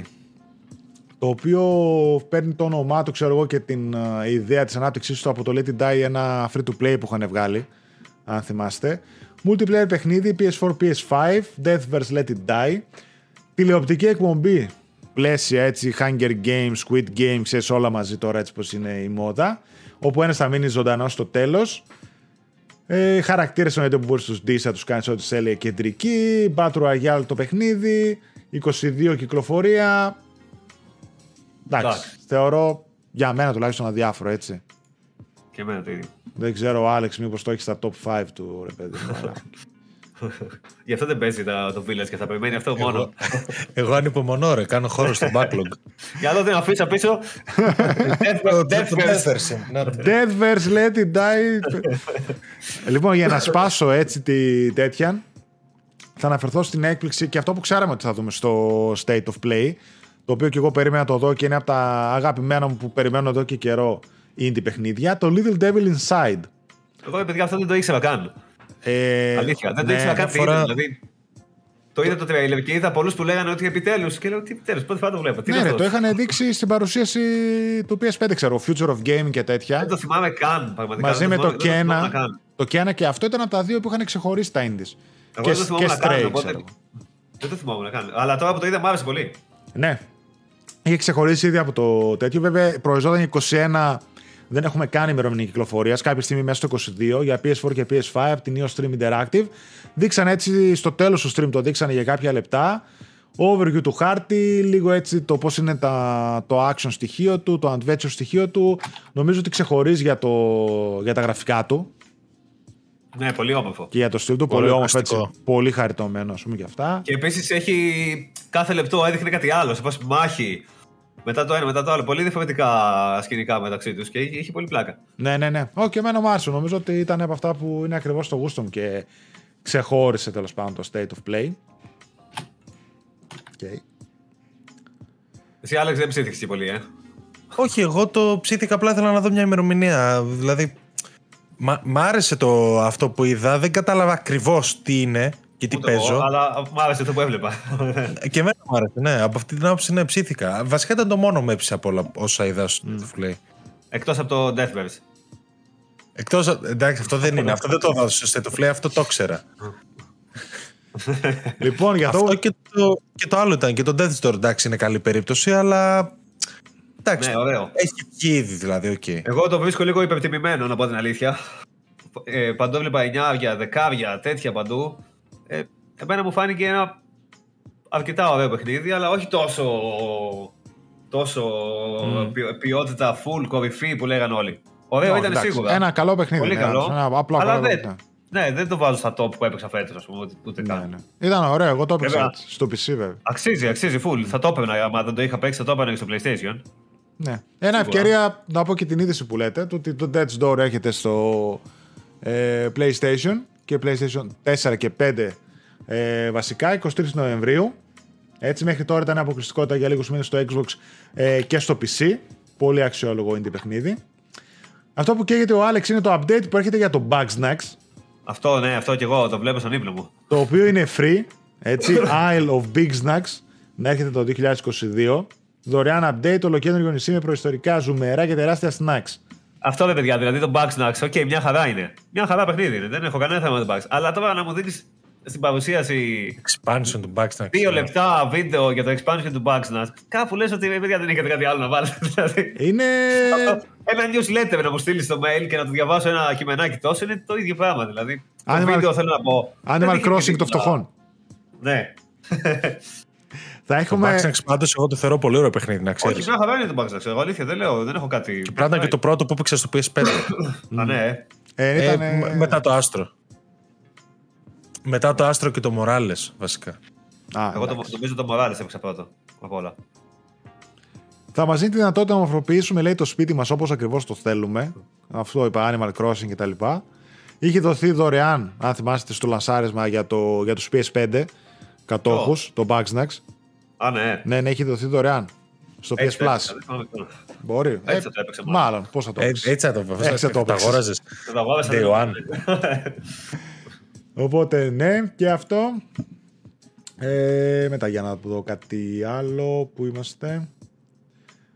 Kart Rider Drift. Πω, Αυτό είναι το καλύτερο. Εντάξει. Αυτό είχε είναι κλέψει την καλύτερο. παράσταση. Kart Rider Drift, παιδιά. Κάντε στην, πα- στην άκρη όλοι. Μπέτα, έρχεται το Δεκέμβριο. 30 διαφορετικές πίστες για να διαλέξετε. Cross progression, cross play, έτσι. Και φυσικά θα είναι free to play. Φυσικά. Τέλος πάντων. Αλλά Ναι. Θα άμα είναι δεν free to ήταν play. αυτό θα πήγαινε άπατο τελείως. Ναι. Ναι, εντάξει, δεν φαίνεται κάτι το Ποιος ιδιαίτερο. θα πήγαινε να αγοράσει το Kart Drifter. Θυμάσαι, το είχα πει και στο stream αυτό. Θυμάσαι στο PlayStation 3 που είχαν βγάλει έτσι κάνα δυο κάρτ της Sony. Ένα ήταν το Little Big Planet Kart Ναι. και ένα άλλο ρε είχαν βγάλει. Το είχαν βγάλει και στο Β. Τώρα, άμα πάω πίσω στη βιβλιοθήκη το βρω για το Β. Πάλι κάτι ανθρωπάκια ήταν έτσι που έτσι έφτιαχνες το χαρακτήρα σου όπως ήθελες. Α, Mod Nation Racers. Mod Nation ξέρω Racers. καν. Δεν το Και ξέρω αυτό καν. κάρτ ήταν. Έτσι αξιόλογο. Άσχετο. Ε, ας πάω Άλλο κάτι. τίποτα έδειξε. Έδειξε King of Fighters 15. Α, έδειξε και το άλλο, παιδιά, το Star Ocean. Που ήταν, ήταν Ναι. χάλια. Θα σου το πω στο τέλος το έχω αυτό. Ήταν χάλια, ρε φίλε. Kings of Fighters 15, Open Beta Ναι. για το PlayStation 5 και το PlayStation 4 19 Νοεμβρίου και τελειώνει στις 22 Νοεμβρίου. Ε, για την Beta 8 διαφορετικοί έτσι, μαχητές θα υπάρχουν, casual online matches και private rooms, offline training mode. OK. Εντάξει, 17 Φεβρουαρίου κυκλοφορεί. Φεβρουάριο και αυτό μαζί με το Καλά, Φεβρουάριος είναι αστείο. Saints Row, Horizon, Elden Ring, Elden μέσα Ring, όλα. ξέρω εγώ και αυτά. Θα το παίξει, θα τα σπέξει όλους τα ίσα, ρε. Α, Αυτό θα είναι το κωτή του Φεβρουαρίου. Το κωτή. Καλά, αστείο. Αυτό θα πει. Ναι. Εντάξει, για Το fighting μο- το game, μοτί. καλούτσικο φαίνονταν πάνω έτσι. Δηλαδή, το νομίζω ότι μου φάνηκε αξιόλογο. Τώρα Εντάξει, μεγάλη σειρά είναι κιόλας. μεγάλη σειρά, ναι. οκ. Εγώ έπαιζα μικρό, θυμάμαι, στο Sega Saturn. Ναι, καλά, εγώ έχω να παίξει χρόνια αυτά. Ε, παρόλα αυτά που έχω παίξει όλα τα fighting που βγήκανε σε αυτή τη γενιά. Ε, αυτό δεν. Τι άλλο έδειξε. Ε, το Death's Door το είπαμε και το Star Ocean που είπες εσύ. Το οποίο ψάρωσε ο Είναι κόσμο, χάλια. έτσι. Square Enix. Ναι, καλά, Sky- εντάξει. εγώ λέω Final Fantasy. Έρχεται Ναι. να το, πάρτε το, γεια σα. Δείχνει κάτι εκεί πέρα. Εντάξει, κατάλαβα γιατί το Final Fantasy είναι λίγο medieval το 16. Οπότε με το που έδειξε διάστημα κτλ. Λέω μάλλον κάτι άλλο παίζει. Star Δεν μ' άρεσε Ocean. καθόλου. Δεν μ' άρεσε καθόλου. Βέβαια, Βέβαια, φαντάζομαι είναι πολύ, πολύ ευχική η μορφή του gameplay. Και Αλλά πάλι ήταν, ήταν λίγο- χάλια. Ρε. Όπως Όλα η- και εκεί πέρα. Ναι, ναι. Τα frames. τέτοια. Frame, frames. πω, πω, πω. Ναι, Δηλαδή, ναι. γιατί μου το δείχνεις αυτό για να με ψήσεις να το πάρω το παιχνίδι. Δείξτε μου όταν είναι σε μια καλύτερη κατάσταση. Δεν χρειάζεται να το δείξω όταν είναι έτοιμο. Θα, θα μπορούσε να ήταν τρέλερ για την έκδοσή του στο Switch, ρε παιδί μου. Δηλαδή είχε ακριβώς τα frame drops. Ή στο PS2. Ναι, Ναι. ναι. στο PS2. Όπως το Pokémon αντίστοιχα, όταν είχε δείξει το πρώτο Μμ, trailer μπράβο, του καινούργιου μπράβο. Pokémon που κράζαν όλοι και λέγανε τι είναι αυτό το πράγμα. Κολλάει το trailer και τέτοια και μετά βγάλανε ένα κανονικό trailer και ήταν όλα μια χαρά. Περιμένετε Αυτό- να δείξετε πρώτα το. Frame drops, rough τα γραφικά, δηλαδή μου θύμισε κανονικά γραφικά του στυλ Wii, Wii U, ε, κάτι Xenoblade, Chronicles και τέτοια. MMO, σαν free to play MMO indie ήταν κάπως. Ναι, ναι, ναι, κάπως σε, έτσι. σε κινητά, ξέρω εγώ, MMO, free to play, κάτι τέτοιο. Καλά, Ακόμα και σε τα κι- Final Fantasy στα σε- κινητά που θα βγάλουν είναι καλύτερα από αυτό. ρε. Σε κινητά, άμα δεις γραφικά που υπάρχουν σε ορισμένα Ναι. παιχνίδια, θα πάει πλάκα έτσι. Παρ' όλα αυτά, η είδηση είναι Star Ocean The Divine Force. Θα το παίξω, δεν λέω. Μέσα στο 22 παίξω. έρχεται για PS5 και PS4. Τι ασχολείσαι με τη σειρά, δηλαδή. Ε, τότε; έπαιζα κάποτε, κάποτε έπαιζα, ναι. Ναι. Α, ποτέ. Μ' αρέσουν γενικά αυτά τα JRPG δηλαδή. Τα ψήνω. Από ό,τι λέει θα έχει μέσα έτσι και να κάνεις διάφορες ρε παιδί μου αποφάσεις που θα επηρεάζουν την ιστορία και αυτά θα είναι έτσι αρκετά διαδραστικό. Τώρα, εντάξει, το είδα λίγο πρόχειρο να το πω, Ναι, ρε, γαμώ, πολύ. νωρίς να το πω, κάπως έτσι, δηλαδή ήταν λίγο ζόρια. Τέλος πάντων. Ε, αυτά παιδιά. Αυτά ήταν. ε, Αυτά, Αυτά, ήταν όλα. δεν είχε κάτι. Ένα τελευταίο που έχω δει, που κράτησα για να το πούμε έτσι, για την uh, στήλη αντιπέρα όχθη που έχουμε στις καθημερινές εκπομπές για Switch, για Xbox, ας πούμε, που λέμε κάποιες uh, Τις καθημερινές, ναι. ειδήσεις. Καθιερωμένες Θα περιμένω εκπομπές, πολύ. τέλος πάντων, ναι, αυτό ήθελα να Α. πω. Ναι. Για τις Νόμιζα ότι κλασικές, ήθελες να Κι- πεις για τις εβδομαδιαίες. κλασικές Κυριακές, ναι, ναι, για τις Εντάξει, κλασικές εντάξει. Κυριακές. Το είχαμε το τρέλερ για το campaign του Halo Infinite. You're safe now. Ε, Ωραίο ήταν. Υπέροχο. Υπέροχο. Δεν ξέρω, το είδατε, πώς σας φάνηκε, ρε Ναι. παιδί μου; Ναι. Ε, εγώ θυμάμαι πριν βγει το, αυτό το τρέλερ που είχαν πει. Μπορεί να κάνω και λάθος αυτό, δεν είμαι σίγουρος αυτό που θα πω, αλλά έχω την εντύπωση ότι είχε πει κάποια στιγμή η εταιρεία που το φτιάχνει ότι δεν θα είναι open world. Ότι δεν θα είναι open world το καινούργιο, θα είναι πιο ανοιχτό από τα παλιά, Ναι, αλλά ναι. όχι open world. Έχω την εντύπωση ότι είχε πει αυτό. Αυτό που είδαμε δεν παίζει να μην είναι open world, δεν είναι δυνατόν. δεν είναι δυνατόν. Σίγουρα είναι open world. Αφού είχε κάτι Open σχετικά world εκεί είναι, ρε. με τη βάση που την πυροβόλαγε από μακριά, που έλεγε και καλά ότι μπορείς να την ε, προσεγγίσεις με διάφορους τρόπου. Κλασικό δηλαδή open world σκηνικό. Ενδιαφέρον. Νομίζω ότι το εννοούν επειδή θα είναι έτσι Halo Ring, ξέρω εγώ, του στείλω ότι δεν θα είναι ένας χάρτης απλωμένος σαν τη Ubisoft. Θα Ναι, είναι ναι. μάλλον χωρισμένος σε τομείς, ξέρω εγώ. Κάπως Μπορεί. έτσι το φαντάζομαι. Πάλι open world είναι βέβαια. Πάλι, ναι, πάλι open world. εμένα, παιδιά, Όπως εμένα, παιδιά, μου άρεσε. Ωραίο. Εμένα Ωραίο μου άρεσε. Το φάνηκε. βρήκα και βελτιωμένο. Δηλαδή για τον ένα Καλά, χρόνο σίγουρα. και να βελτιώσει τα γραφικά φαίνεται. Και εμένα μου άρεσε πάρα πολύ γιατί μου θυμίζει πάρα πολύ το Halo 1-2, ξέρω εγώ. Ναι, ναι. τα κλασικά. Και το είδος των γραφικών, έτσι, το art style και το gameplay το, και το, όλα αυτά που δείξανε. Εμένα μου κολλάει πάρα πολύ στα αρχικά Halo και νομίζω ότι θα τα πάει πολύ καλά. Δεν ξέρω τι ιστορία θα έχει να πει από πίσω. Θα ασχολείται, ξέρω εγώ, με την νέα κορτάνα, ας το πούμε έτσι, που έχουν βάλει και αυτά. Πιστεύω θα έχει. Θα δώσει βάρος στο σενάριο γιατί το κάνανε και στο, στο Gears, ας πούμε. Το Μακάρι. πέμπτο Gears Δηλαδή ήταν, έχει από πίσω ε, πολύ πράγμα να δώσει. Έδωσε πολύ βάση το σενάριο και μάλλον θα κάνουν το ίδιο και εδώ. Βελτιωμένο είναι σίγουρα. Εγώ βέβαια να πω την αμαρτία μου. Ε, αν δεν μου έλεγες ότι είναι Halo, βασικά αν δεν ήξερα τι είναι το Halo, δεν θα μου έκανε τόσο μεγάλη εντύπωση το συγκεκριμένο τρέιλερ, να είμαι ειλικρινής. Φαίνεται σίγουρα καλύτερο, φαίνεται ότι έχει προοπτικές. Εγώ δεν πετάω τη σκούφια μου ακόμα, θα πω την αλήθεια. Κατα- μου. Δεν έχω, και καταλαβαίνω τι προϊστορία, δεν έχω και προϊστορία με τη σειρά, βέβαια, έτσι. Ναι, κάποιο δεν έχει καμία σχέση. δηλαδή Άμα το δει, το θα πει ότι είναι ένα. soundtrack. OK. Το soundtrack πάλι το άκουσαν λίγο και ήταν σε φάση. «Α, Φέρτε σε όλους εδώ τώρα. Ε, Εγώ Ναι. Δεν το νιώθω, ρε παιδί μου, οπότε χάνω λίγο από εκεί. Ναι. Εμένα μου άρεσε πάντως. Δηλαδή το βρήκα εμένα, και εμένα. πολύ κοντά. Είδα και ότι άρεσε σε πολύ κόσμο. Ότι είναι Ωραίο ευχαριστημένος. Θεωρώ ότι σώθηκε άσχετα που λίγο δεν μου αρέσει έτσι πώ θα κυκλοφορήσει. Δηλαδή το multiplayer κομμένο, το campaign από εδώ, το άλλο free to play, το άλλο modes και τέτοια. Αλλά όπως και να έχει, θεωρώ ότι θα βγει ένα καλό προϊόν. Δηλαδή θα είναι αξιόλογο για το όνομα της σειρά. Δηλαδή, εμένα το Halo 5 π.χ. που είχα παίξει ε, δεν μου είχε αρέσει. ρε παιδί μου. Το θεωρούσα πολύ μέτριο. Καταρχάς μου φάνηκε Εμένα πολύ μ' άρεσε. ξένο σε σχέση με Ναι. τα προηγούμενα της σειράς. Το μισό στην αρχή κάτι πήγε να μου πει, το μισό στο τέλος μάλλον κάτι πήγε να μου πει, το μισό αρχικό στην αρχή. Δεν, δεν, δεν έτσι μου είχε, λέω, έλεγα κρίμα ρε παιδί μου για χέλο. ας πούμε, Εμένα το παιχνίδι. Halo το 1 μου άρεσε πολύ. Το πρώτο. Πάρα πολύ όταν το είχα παίξει. Και μετά τα υπόλοιπα και το 2 μου άρεσε αρκετά. Τα υπόλοιπα μετά δεν συγκινήθηκα και πολύ, ας πούμε, την αλήθεια. Δηλαδή, ωραία παιχνίδια τα βρήκα. Δεν πέρασα άσχημα ή κάτι τέτοιο σε καμία περίπτωση, αλλά δεν, ε, δεν Ναι. θεωρώ ότι έφτασε ποτέ το επίπεδο του 1 Ναι. και του 2. Ένα, δύο, Ξανά. τρία για μένα είναι δυνατά. Έτσι, τρία και, το, αυτό και το Rich. Πάνε και χρόνια βέβαια. Ε, όχι, έχουν ωραία παιχνίδια. Δηλαδή και τα υπόλοιπα ήταν, ε, το πήγανε πολύ μπροστά. Εντάξει, έγινε χαμός τώρα το Halo 2 όταν έχει κυκλοφορήσει και αυτά. Γινόταν Και τώρα στο Game Pass. παγκοσμίως κιόλας, χαμός. Κάτω τώρα Game Pass ασφαλές. Δεν είναι. Να παίζει τώρα Game Pass Halo Infinity, αυτό είναι μεγάλο γεγονός. Ναι, για, ρε. τη- για την Microsoft. Είναι, είναι μεγάλη κίνηση. Δηλαδή όχι. μπορεί να, να ανέβει αρκετά με αυτό. μετά Και από το αυτό. free to play από μόνο το. το... και ναι, το ναι. free to play. Μπράβο. Ναι. Που πλέον δεν χρειάζεται ούτε gold ούτε τίποτα έτσι. Δηλαδή πλέον βάζεις και εντάξει, έχεις free to play Halo που, που να το σκεφτόσουν πριν από χρόνια. Ναι, γιατί μέχρι τώρα το Game Pass έχει καλά παιχνίδια, αλλά δεν είχε κάτι τέτοιο. Ναι. Όπως και το Forza Τόσο που μεγάλο. έρχεται έτσι. Δηλαδή είχε και το 4 ας πούμε, αλλά και το 5 και το Halo καπάκι μετά θα είναι δυνατό δίμηνο. Και από ό,τι Ναι, ναι. διάβασα κάπου λένε ότι Ε, θα υπάρχει ε, σε καλό βαθμό απόθεμα, λέει, για τις γιορτές. Οπότε ίσως να μπουσταριστούν, ρε παιδί μου, και οι συνολικές πωλήσεις των κονσολών. Δηλαδή Είναι μαζί εδώ με και αυτά και μήνες. με εκείνα. Εδώ και μήνες δεν έχει βγάλει κάτι τόσο σαν το Halo, ας πούμε, στο Game Pass. Ναι, ναι, ναι. Δεν θυμάμαι εγώ κάποιο τουλάχιστον. Δεν θυμάμαι κάποιο. Τώρα θα μπει αυτό. Στο PC έχει βγάλει κάποιο, όπως το Age of Empires στο 4, ας πούμε. Οκ, ναι, αυτό οκ. είναι- Το Microsoft Flight Simulator είχε βγάλει, το οποίο Ναι, όμως δεν ναι, μπορείς ναι. να πεις ότι είναι το ίδιο, ρε παιδί μου. Ε, δεν είναι Halo, εντάξει. Είναι Δεν είναι το συγκεκριμένο ίδιο, κοινό. ναι. Είναι Ναι, άλλη ναι. φάση. Ε, νομίζω από το Gears το, το 5 έχει να βγάλει έτσι κάτι, τόσο τόσο μεγάλο. Ναι, ναι, ναι. Ναι, μπορεί. Και από τα δικά της τα μεγάλα τα franchise, έτσι, τα, τα γνωστά. Ναι, ναι, ναι. ναι. Λοιπόν, αυτά είχα. Έτσι από τη ισογραφία. Κάτι άλλο δεν έχει για το Xbox και για το Switch και αυτά να σχολιάσουμε για εκείνο.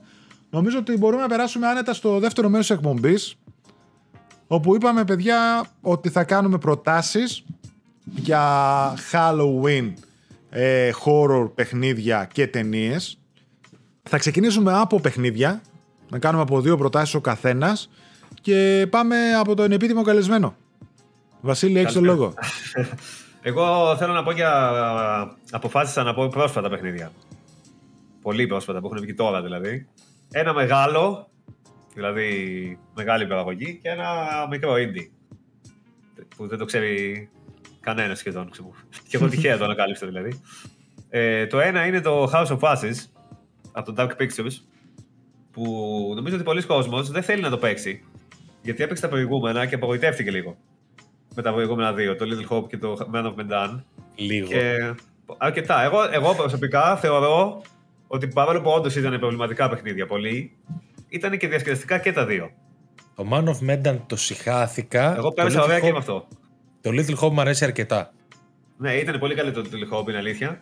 Εμένα μου άρεσε και το πρώτο με την έννοια ότι πέρασα ωραία. Έπαιξα με ένα φίλο μου μαζί, ας πούμε, και έξω γελάσαμε. Είχε χαβαλέ δηλαδή η φάση. Εντάξει, καλό, Έχεις φίλους γι' αυτό. καλό δεν το λες. ναι, έλατε. Καλό παιχνίδι, ακριβώς δεν το λες. Είχε τεράστια προβλήματα. Θυμάμαι ότι είχε εκείνο το, το mechanic που χτύπαγε η καρδιά και πάντα και στο κουμπί για να είσαι ήρεμος και λάγκαρε και δεν μπορούσες να το πατήσεις και έχανες και πέθανε ο χαρακτήρας. Και σε φάση, φίλε, δεν φταίω εγώ που πέθανε. Δεν έχει load, απλά συνέχισες στην ιστορία με ένα νεκρό Και χαρακτήρα. έχανες το χαρακτήρα, ναι. το καινούριο όμως ε, είναι πολύ καλύτερο και από τα δύο. Και νομίζω ότι φταίει λίγο το Until Dawn για αυτό που έγινε μέχρι τώρα. Γιατί έβγαλαν πρώτα το καλύτερο του παιχνίδι. Και όλοι λέγανε ότι α, έβγαλε καινούργιο παιχνίδι η εταιρεία το Until Dawn και παίξαν το Man of Medan, ξέρω εγώ. Και λέγανε κάτσε, αυτό δεν είναι σαν το Until Dawn. δεν είναι τόσο καλό. Το καινούργιο, κατά τη γνώμη μου, δεν είναι Until Dawn πάλι. Δεν φτάνει σε αυτό το επίπεδο. Αλλά φτάνει πιο κοντά από ποτέ η εταιρεία στο Until Dawn. Γιατί είναι η πρώτη φορά σε αυτή την ανθολογία που έχουμε χαρακτήρες που είναι. Οκ. Που είναι, έχουν κάποιο νόημα σαν προσωπικότητες. Ναι. Δεν είναι ότι είναι ένα χαρακτηριστικό ο καθένας απλά και μόνο για να πεθάνουν ή κάτι τέτοιο. Έχουν κάποια χαρακτηριστικά, έχουν μια ιστορία. Έχουν κάποιες σχέσεις μεταξύ τους που έχουν λίγο ενδιαφέρον. Οι ηθοποιοί είναι πολύ καλοί. Σαλίμ ο MVP, ε. Κοίτα, θα σου πω και γι' αυτό. Θα σου πω και γι' αυτό. Ναι, θα σου πω και γι' αυτό. Ε, οι ηθοποιοί είναι πολύ καλοί πάντως, όλοι. Ενώ στα προηγούμενα δεν ήταν όλοι πολύ καλοί ηθοποιοί. Στα προηγούμενα δύο. Στο καινούργιο είναι όλοι πολύ καλοί. Δεν υπάρχει κανένας που να είπα ότι. Όχι. Οι χαρακτήρες δεν είναι όλοι εξίσου καλοί, αλλά οι ηθοποιοί που τους παίζουν, τους παίζουν όπως πρέπει. Α πούμε.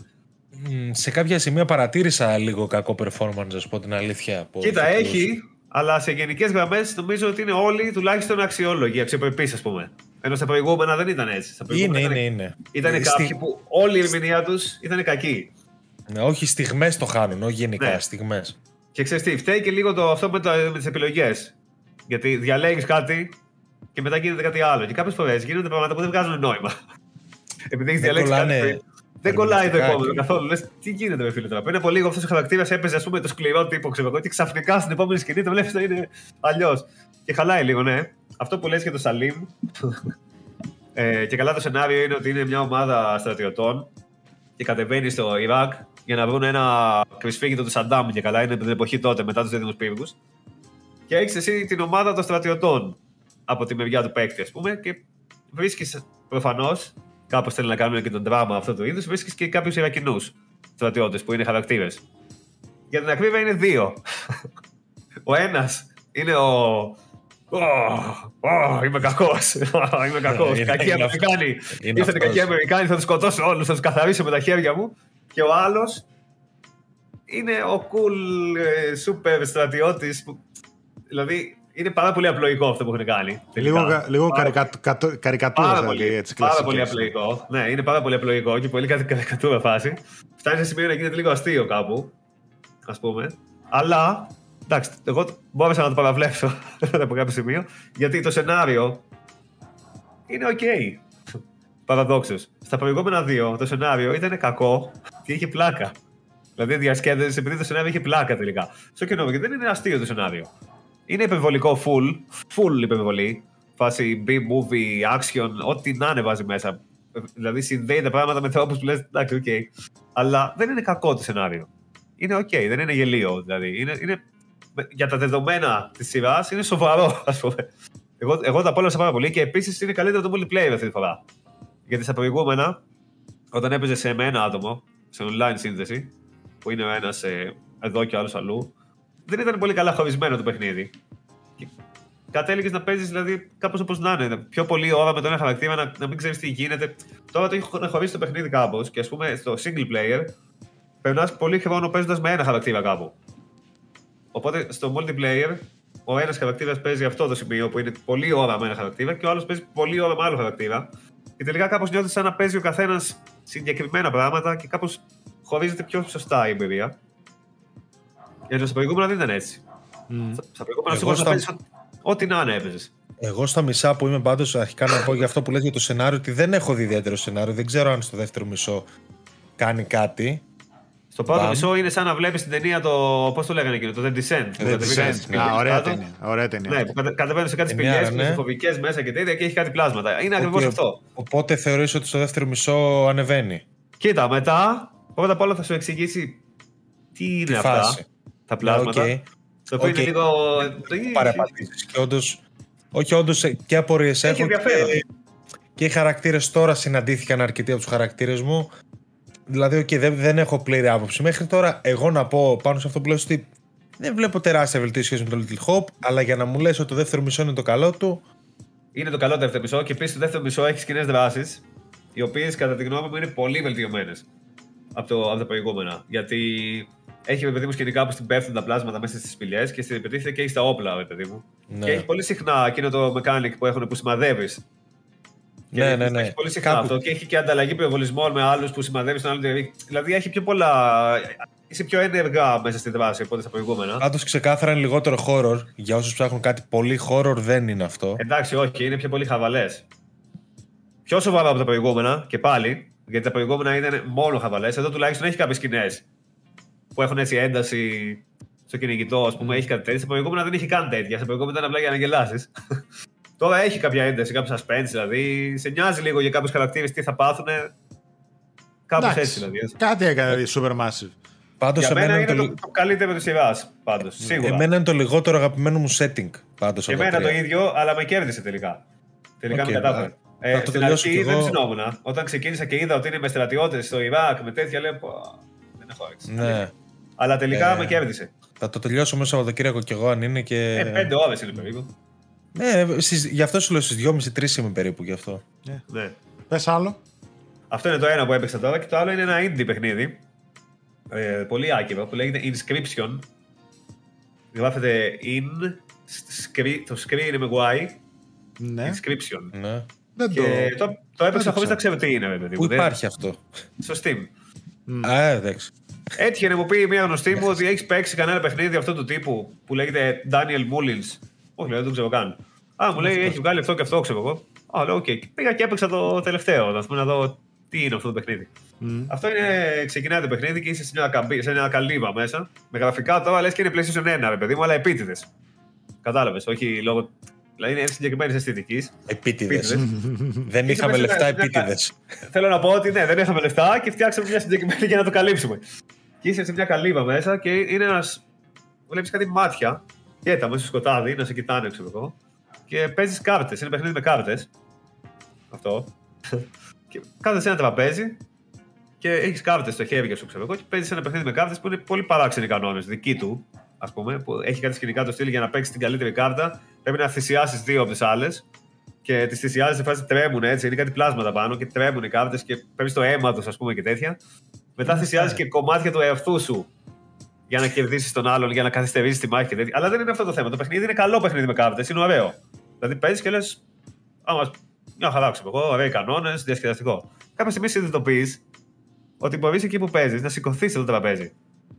Ότι μπορείς να, να περπατήσεις στον χώρο. Δεν είναι μόνο δηλαδή κάρτες. Ενώ στην αρχή δεν το καταλαβαίνεις αυτό. Νομίζεις ότι είναι παιχνίδι με κάρτες. Απλά ένας με έναν, ok, okay, πες μου. Κάποια σηκώνεσαι πάνω. Δεν στο λέει κάπως, ρε παιδί μου. Στο λέει, αλλά περίπου. Εντάξει, προσπαθεί στοιχείο. Ναι, να Σου δίνει σταθεί στοιχείο. Δεν σου μόνος λέει, σου να το- πα- πάτα το, το, το, το space για να σηκωθεί, ας πούμε.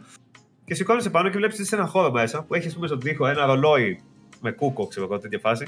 Που μπορείς να γυρίσεις στου δείκτες εσύ, ας πούμε.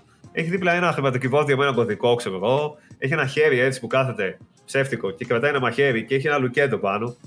Και αρχίζει να λες ότι. Τι φάση, ξέρω εγώ. Και έχει και μια πόρτα που είναι κλειδωμένη για να βγεις έξω. Αλλά φαίνεται ένα φως απ' έξω, ξέρω εγώ. Και συνειδητοποιήσει εκεί πέρα ότι αυτά όλα δεν είναι για διακόσμηση, απλά να υπάρχουν. Είναι actual mechanics του παιχνιδιού και μετά γίνεται escape room φάση. Και παίζεις με τις κάρτες και υπάρχουν χαρακτήρες που είναι μέσα στις κάρτες. Είναι ένα πλάσμα που σου μιλάει. Αυτό. Σου μιλάει, ξέρω εγώ, και σου λέει συνέχισε να παίζεις μαζί του. Θα σου πω μετά, ας πούμε, τι να ε, κάνω, δεν ξέρεις τίποτα και τέτοια. Και παίζεις με τις κάρτες και σου δίνουν διάφορα στοιχεία για το πώς θα καταφέρεις να λύσεις τους γρήφου για να βγεις έξω από το δωμάτιο. Έλα, το ρε. οποίο είναι, είναι πολύ ενδιαφέρον. Αλλά μετά Έχει και τρίτο αλλά. δεν έχει τρίτο, έχει πολλά ακόμα άλλα. Μετά γίνονται πράγματα που δεν θα τα πω. Άμα κάποιος θέλει να το παίξει, δεν πρέπει να ξέρει αυτά τα πράγματα. Γιατί μετά ξεφεύγει εντελώς. Εντελώς όμως. Δηλαδή είσαι σε φάση. What the fuck; Τι; έχει τόσες πολλές αλλαγές στη συνέχεια που πραγματικά δεν μπορεί να φανταστείς πού το πάει. Γίνονται πράγματα, αλλάζει εντελώς το σκηνικό από τη μία στιγμή στην άλλη, μετά ξανααλλάζει, σου πετάει κάτι, σε βγάζει. Εγώ έπαθα πλάκα δηλαδή. Έλεγα «Μαλάκα, τι κάνει ο τύπος. Έλα, είχα, να μπράβο. πάθω, είχα να πάθω τέτοιο σκηνικό. Από τότε που έπαιξα κάτι όπως με το Metal Gear 1 με το Psycho Mantis δηλαδή. Τέτοιο επίπεδο. Τελείως mindfuck. Τελείως mindfuck όμως. Πολύ Μπράβο. ενδιαφέρον. Inscription. Ναι, είναι, το, είναι, είναι τρομακτικό με την έννοια έχει κάτι σκηνικά, παίζει κάρτες στον άλλον και ακούγεται μια καμπάνα να χτυπάει. Και αυτός φοράει μια, είναι κάτι μάτια μόνο σκοτάδι και φοράει μια μάσκα που είναι σαν ψαράς, ξέρω εγώ, και κρατάει ένα γάντζο στο χέρι του. Και είναι, είναι πολύ creepy, παιδί μου, η ατμόσφαιρα, ξέρεις. Μμ. Δεν είναι τρομακτικό με την έννοια House of Ashes και τέτοια. Αυτό. Ενδιαφέρον. Με Το έψησες. φάνηκε όντως πολύ ενδιαφέρον. Είναι ναι. πολύ ωραίο, παίξτε το, είναι πολύ ωραίο. Με έψησες. Όποιος ψήνεται έστω ελάχιστα για κάρτες, γιατί άμα δεν σε ψήνει να παίξεις κάρτες, ένα Ναι. μέρος του παιχνιδιού είναι παιχνίδια με κάρτες, οκ. Άμα δεν μπορείς να παίξεις, δεν μπορείς να το παίξεις και αυτό θα βαρεθείς. Αλλά άμα ψήνεις έστω ελάχιστα, μόνο και μόνο για να δεις τι στο διάλογο έχει κάνει μετά ο τύπος, έχει ενδιαφέρον. Ωραίος. Λοιπόν, συνεχίσω εγώ, άμα είναι. Λοιπόν, εγώ τώρα θα πω δύο επιλογές, οι οποίες είναι σε πολύ ανάλαφρο ήχο, ε, ύφος, αλλά full Halloween κλίμα, έτσι. Ένα θα πω που μου άρεσε πάρα πολύ και θεωρώ ότι ο κόσμος δεν ασχολήθηκε και θα καταλάβετε γιατί. Ε, μιλάω για το Dreams, έτσι, το παιχνίδι το αποκλειστικό της Media Molecule που βγάλανε, στην ουσία που είναι μηχανή γραφικών και φτιάχνει ο καθένας ό,τι θέλει. Έχουν ένα Halloween event, το οποίο ονομάζεται Ghost Train, όπου οι τύποι τι κάνανε, φτιάξανε ένα Luna Park, ας το πούμε έτσι, με διάφορα activities μέσα, ε, όπου μπορείς να παίξεις διάφορα activities που βρίσκεις στα Luna Park, όπως κάτι γάντζο, να πιάνεις παιχνίδια, κάτι άλλα arcade games κτλ. Έχει ένα τύπου πάρκο όπου κάνεις βόλτες, τα πάντα είναι ε, μέσα στο Halloween κλίμα, με κολοκύθες, ξέρεις, διάφορους έτσι στολισμούς. Αλλά το πιο ωραίο σε όλο αυτό που κάνανε είναι ότι βάλανε την κοινότητα να φτιάξει τρενάκια του τρόμου, Ω, διάφορες σκηνές, όπου τα πήρανε, έκανε ο καθένας ένα-δύο λεπτά διαδρομή που λέει ο λόγος, έτσι, όπου τα πήρανε, τα ενώσανε και κάνανε μεγαλύτερες έτσι διαδρομές. Με αποτέλεσμα, πέρα από τα υπόλοιπα που βλέπεις και παίζεις, έχει δύο, ας το πούμε, σκηνές όπου πας και έχει μέσα από πέντε διαδρομές από τρενάκια του τρόμου, τα οποία όμως είναι αρκετά μεγάλες η κάθε μία.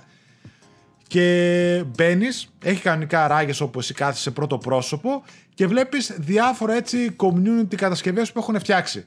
Ξέρεις, κάποιες πιο αστείες, κάποιες πιο ανάλαφρες, κάποιες πιο spooky, κάποιες πιο horror.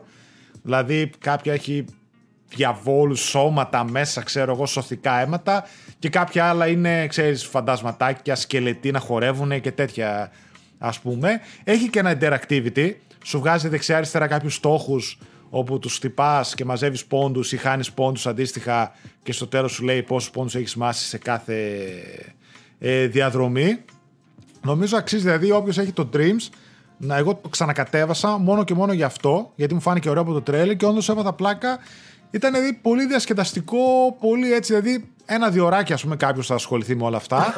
αλλά είναι ωραίο, είναι και ωραίο για μικρότερες ηλικίες να το βάλεις, να το δεις και κάποιος έτσι από εμάς να μπει να το δει. Ε, νομίζω ότι αξίζει.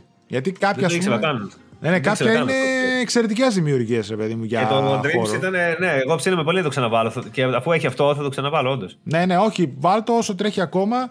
Νομίζω ότι κάνει πολύ καλή δουλειά το community. Δηλαδή, κάποιες έτσι διαδρομές ήταν εξαιρετικές. Σαν παιχνίδια, ας πούμε, μ' άρεσε πολύ. Η Media Molecule εμπλέκεται κάπως σε αυτή τη δημιουργία, ρε παιδί μου. Ε, τα συνέδεσε όλα μεταξύ τους και έκανε και το ευρύτερο πάρκο, ας πούμε. Δηλαδή, έχει κάνει το σκηνικό που είναι στη. Σε φάση στείλτε ιδέες εσείς και να τις πάρουμε όλες να τις βάλουμε. Τι φτιάξαν αυτοί, τα φτιάξαν αυτοί τα κομμάτια, δίνει credit στο καθέναν. Αυτοί μονάχα τα ενώσανε. Γίνεται ένα transition, ρε παιδί μου. Στιγμιαίο okay. loading, ξέρω εγώ, από το ένα στο άλλο. Mm-hmm. Και εντάξει, αυτοί φτιάξανε την ευρύτερη πίστα. Δηλαδή φτιάξανε, ξέρεις, Λούνα Πάρκ, πάρκο, κάτι άλλο έτσι εκεί πέρα που έχει και αυτά. Το τρένο ωραίο. που σε φέρνει. Έχεις ένα χαρακτήρα τον οποίο μπορείς να το φτιάξεις όπως θες. Είναι ωραίο έτσι για θεματικό ενός ευρύτερου παιχνιδιού. Και ειδικά σαν το Dreams που είναι έτσι community driven. Ναι. Ε, αυτό. Και ένα άλλο μετά πάλι ένα άλλο είναι που θεωρώ άχαστο για όλους, για μικρές και μεγάλες ηλικίες. Δύο παιχνίδια θα πω βέβαια γιατί είναι σχεδόν ίδιας φιλοσοφίας. Είναι το Medieval και το Pumpkin Jack. Το Medieval που είναι το remake που έχει κυκλοφορήσει το 2018, αν θυμάμαι καλά. Το οποίο είναι το remake του πρώτου Medieval στο PlayStation 1 και έχει και εξαιρετικά ελληνικά ελληνικές φωνές μέσα. Τι πιο Halloween παιχνίδι, έτσι, από το Medieval. Ελληνικές φωνές μέσα που ταιριάζουν 100%. Γιατί ξέρεις, ελληνικές φωνές πώς έχουμε συνδέσει στο μυαλό μας με τα παιδικά του Σαββάτου κτλ. Ε, Φοβερός τίτλος, ε, ωραίο, πολύ ωραίο το remake. Εντάξει, action platformer έτσι να το πούμε. Δυσκολάκι. Δηλαδή σε μερικές πίστες λίγο ζορίζει το πράγμα γιατί δεν έχει ενδιάμεσα checkpoint. Δηλαδή χάνεις ξανά από την αρχή την πίστα, όπως τότε. Αλλά παρόλα αυτά μπορούν να το παίξουν και νεαρότερες ηλικίες έτσι να το χαρούν. Και το Pumpkin Jack που είναι επίσης τύπου Medieval και αυτό, πιο σύγχρονο βέβαια, αλλά και αυτό τελείως Halloween. Δηλαδή Pumpkin Jack, το λέει και ο χαρακτήρας, με, νερο, με κολοκύθα ξέρω εγώ την πορτοκαλία αυτήν για κεφάλι, πάλι action platformer, πίστες πάλι ίδιες ε, σε σχέση με το Medieval, full Halloween ε, παιχνίδια αυτά, ξεκάθαρα. Αλλά είναι έτσι πιο μικρές δημιουργίες, πιο χαλαρές, πιο διασκεδαστικέ, πιο fun to play.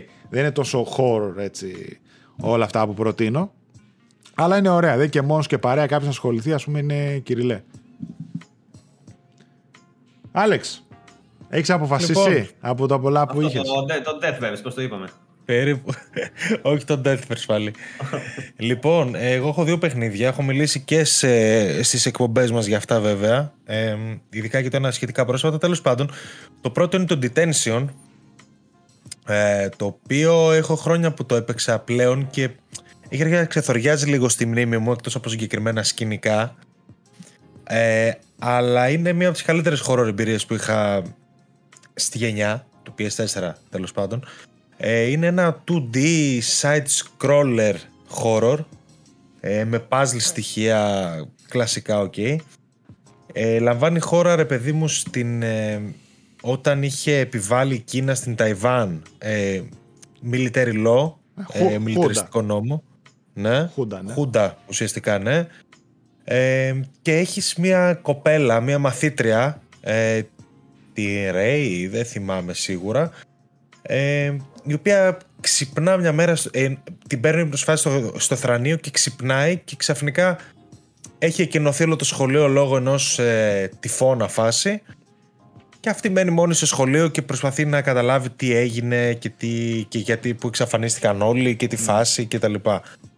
Ε, από τα δυνατά στοιχεία του παιχνιδιού είναι η ιστορία. Παρότι δεν στη δίνει στο πιάτο, ρε παιδί μου, είναι πολύ ωραίο το σενάριό του και κρύβει, κρύβει αρκετά πράγματα από πίσω. Δηλαδή, καμία σχέση με αυτό που συναντάς στην αρχή. Μέχρι το τέλος τα έχει αλλάξει όλα.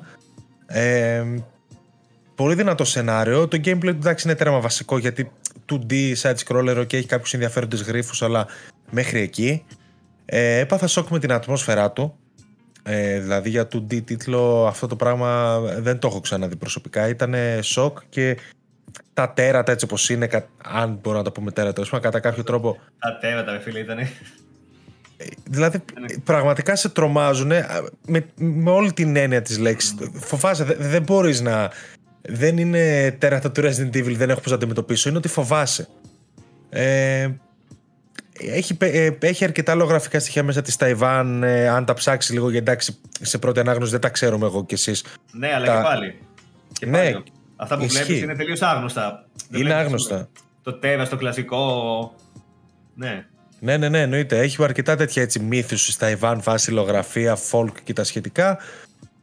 Ε, είναι ένα παιχνίδι που ε, αρκετά βαθύ στα νοήματά του, δηλαδή έχει να κάνει αρκετά με τις τύψεις, με το πώς αντιμετωπίζεις κάποια θέματα, δεν είναι τέρμα, δεν είναι απλά αντιμετωπίζω τα τέρατα, βγαίνω από το σχολείο και γεια σας. Έχει πολλά στο background. Δεν ξέρω αν έχει νόημα να πω κάτι άλλο. Υπάρχει και μια σειρά, όπως, είπαμε, όπως μας θύμισε και ο Βασίλης πριν, γιατί εγώ την είχα σημειώσει και την ξέχασα. Έχει γίνει adaptation. Έχει γίνει, ναι, έχει γίνει adaptation την οποία από ό,τι έχω καταλάβει πρέπει να την έχουν σε εκτίμηση, πρέπει να είναι καλή. Ναι, ναι, πρέπει να έχει καλή. Ε, αυτό, παιδιά του Detention, ε, παίξε το, είναι 2D, είναι horror, δεν είναι δύσκολο, αλλά δεν είναι και παιχνιδάκι, δηλαδή είναι βαρύ παιχνίδι, είναι βαριά εμπειρία, δεν είναι με Devil και, και, και Pumpkin Jack, ξέρω εγώ, είναι βαρύ. Είναι βαρύ και κακόψυχο, έτσι. Σκοτεινό. Και μιας και λες αυτό για άλλα γραφικά στοιχεία, πότε θα βγει ένα παιχνίδι; Από Έλληνα developer με λογογραφικά στοιχεία δικά μας. Όπα. σε κανένα χωριό, σε κανένα χωριό αβινό στην Ελλάδα, ξέρω εγώ, με γιαγιάδες και τέτοια. Αυτά ήταν ωραία. Αυτά είναι, τρομακ... Αυτά είναι τρομακτικά έτσι, ρε. Δεν χρειάζεται λογογραφικά. Αυτά ήταν πολύ ωραίο ένα παιχνίδι τέτοιο. Γιατί δεν βγάζει ένας. Ναι. Εκεί πέρα έχουν βγάλει από διάφορες χώρες. Έχω δει από διάφορες χώρες παιχνίδια δρόμου. Ένα το τελευταίο. Το τελευταίο τώρα δεν ξέρω μήπως το πει και ο Άλεξ. Δεν ξέρω. Ένα που είναι έτσι με λαογραφία στο χέρι ζωγραφισμένο. Ναι, εντάξει, αυτό θα έλεγα. ε, αλλά δεν είναι, δεν είναι ελληνικό. Ναι, ε, Δυστυχώς. Ναι, ναι. ε, το, εντάξει, πάντως έχει ενδιαφέρον αυτό που λες, σαν concept. Μακάρι να γίνει κάποτε, πραγματικά. Ε, έχει πολύ ζουμί. Το άλλο παιχνίδι που ήθελα να πω είναι το Mundaun, το οποίο τώρα φαντάζομαι ότι προφέρεται έτσι. Το είχαμε πει σε εκπομπή, δηλαδή δεν έχει, λίγο πριν το καλοκαίρι ήταν. Δεν έχω πολύ καιρό που το έπαιξα, αλλά θέλω να το ξαναπροτείνω γιατί ε, είναι από τα αγαπημένα μου φετινά παιχνίδια. Είναι ένα τέρμα folk horror παιχνίδι τύπου ε, Wickerman, ε, αν έχετε δει Witch, αν έχετε δει τέτοιες ταινίες είναι τέτοιου τύπου τρόμος. Ε, είναι σε ένα, χωριό, σε ένα μικρό χωριό, νομίζω κάπου στην Ελβετία, μόνο που η διάλεκτη του παιχνιδιού είναι, και, είναι άσχετη, δηλαδή είναι original. Και αυτό μόνο προσθέτει στον ε, τρόμο. Τέλος πάντων, έχεις έναν ο οποίος πηγαίνει εκεί για την κηδεία του θείου του ουσιαστικά, ο οποίος πέθανε λίγο ανεξήγητα ε, και εκεί μετά, από εκεί και πέρα γίνεται πανηγύρι. Ε, είναι πραγματικά πολύ τρομακτικό παιχνίδι υπό την έννοια ότι δεν έχεις ούτε πολλές απειλές, ούτε τρέξιμο έχεις πολύ, ούτε πολύ stealth. Όλα αυτά τα κάνει τέρμα βασικά. Αλλά έχει ένα φανταστικό εικαστικό και μια εκπληκτική ατμόσφαιρα, ρε παιδί μου. Ξέρεις να βλέπεις να σε κοιτάνε από μακριά, η χωρική, κάτι τέτοιο. Να βλέ... Μια κατσίκα, το κλασικό της κατσίκας, εντάξει, τα έπαιζε στάνταρ. Να σε κοιτάνε από μακριά και παρότι δεν κινδυνεύεις, σου κόβεται λίγο το αίμα. Ε, είναι όλο ζωγραφισμένο στο χέρι, ε, σε μολύβι φανταστείτε έτσι, ασπρόμαυρο. Ε, πολύ ιδιαίτερο εικαστικό. Ε, το λάτρεψα το παιχνίδι, έχει μια πολύ ωραία ιστορία και αυτό από πίσω. Ιδιαίτερο μεν, φτηνό επίσης. Μπορείτε να πάτε να αγοράσετε δηλαδή και full price και είναι τέρμα φτηνό, κάτω από 20 ευρώ νομίζω. 13, 15, κάτι τέτοιο. Ε, δεν ξέρω, το έπαιξε κανένας άλλος; Εγώ θέλω πάρα πολύ να το παίξω, αλλά δεν το έχω παίξει ακόμα δυστυχώς. Mm. Εγώ το αγόρασα. Το review. Το είχα ζητήσει για review εγώ όταν είχε βγει πρώτο τότε στο PC και δεν μου απάντησε κανένας. Εγώ το πήρα. το αγόρασα κάποια στιγμή σε κάποιο sale που είχε και απλά δεν το έχω παίξει ακόμα. Mm. Ε, Όπως και να έχει, είναι πάρα πολύ ωραίο παιχνίδι και πολύ ιδιαίτερο. Ξεφεύγει από τα, από τα κλισέ του τρόμου. Εντάξει, ίσως κάποιοι δυσκολευτούν λίγο με το ζωγραφισμένο στο χέρι και τα σχετικά είναι και αργό το gameplay του, είναι πολύ. Δεν αξίζει. Μόνο και μόνο είναι τόσο ωραίο εμφανισιακά. Ναι, αξίζει.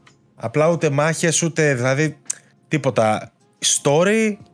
ψάξιμο, εξερεύνηση, δηλαδή θα χαθείς λίγο, θα ξαναπάς, είναι λίγο αργό. Έχει κάποια flashbacks, είναι πάρα πολύ ωραίο παιχνίδι. Εμένα τα αγαπημένα μου φετινά. Και... Ένα άτομο, έτσι. Πίσω από και αυτό. Μ αρέσει, και μ' αρέσει πολύ, όπως είδατε και με το Detention και εδώ, όταν μπλέκουν λίγο τα folk στοιχεία και μετά σε, σε ναι. Προκαλεί να τα ψάξεις και να δεις και κάτι άλλο, ρε παιδί μου. Δεν είναι ζόμπι ή σκυλιά ή δεν ξέρω εγώ τι είναι. Κάτι, κάτι παρκτό. που το γνωρίζεις μετά. Mm. Τέλος πάντων, αυτές είναι οι δύο προτάσεις δικέ. δεν έχει μάχες και τέτοια που λες. Γιατί παρατηρώ ότι συνήθως αυτά τα indie παιχνίδια τρόμου, όταν έχουν μάχες, είναι χάλια. Ρε. Ναι, ρε, δεν παλεύω. Συνήθως δεν το... έχουν μάχες. Καλύτερα να μην ναι. βάλεις δηλαδή καθόλου και να προσπαθήσει να το κάνεις λίγο αλλιώς με γρήφους και τέτοια. Παρά να έχεις τίποτα μάχη εκεί που να βαράζει και είναι PlayStation 1 και ούτε, ας πούμε.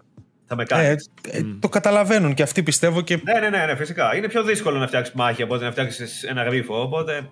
Γρίφο, ενώ πιο δύσκολο όσον αφορά το προγραμματιστικό. Ναι.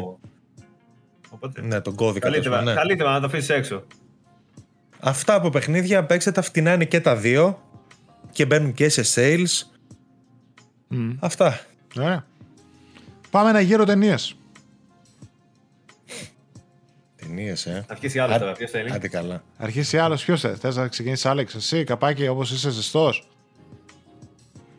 Με πιέζετε τώρα. Δεν ξέρω. Αλλά θα, ξε...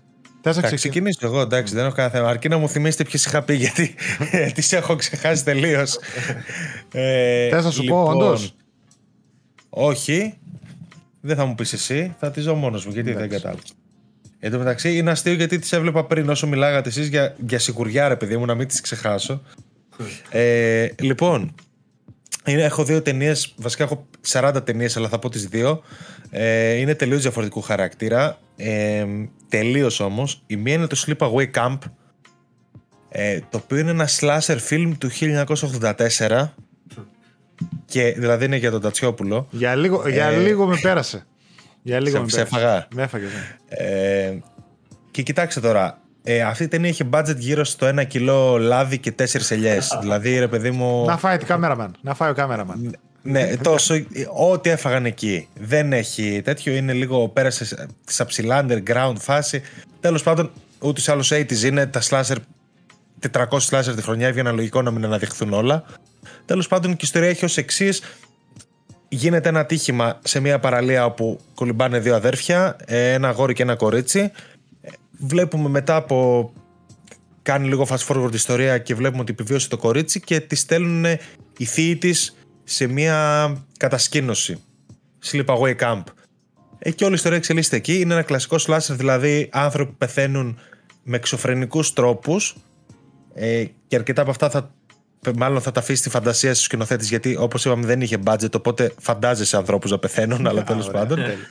Ε, αυτή η ταινία μου άρεσε πάρα πολύ γιατί αφενός ήταν αρκετά ευρηματική στους φόνους και αφετέρου έχει ένα εκπληκτικό ένα εκπληκτικό πλότου στην όλη δομή της από ένα σημείο και έπειτα.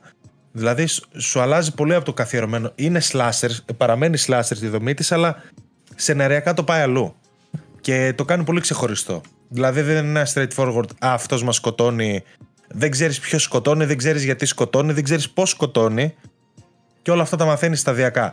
Εμένα μου άρεσε πάρα πολύ, δεν είναι για όλους, κάποιοι, δηλαδή είναι και για χαβαλέ με φίλους να μαζευτεί πέντε άτομα να τη δείτε, ή να τη δεις και μόνος να την εκτιμείς λίγο περισσότερο. Δεν είναι κάτι βαρύ. Εντάξει, 80 λεπτά σλάσερ έτσι. Έχει ταβάνει η κατηγορία νομίζω με αυτό το budget.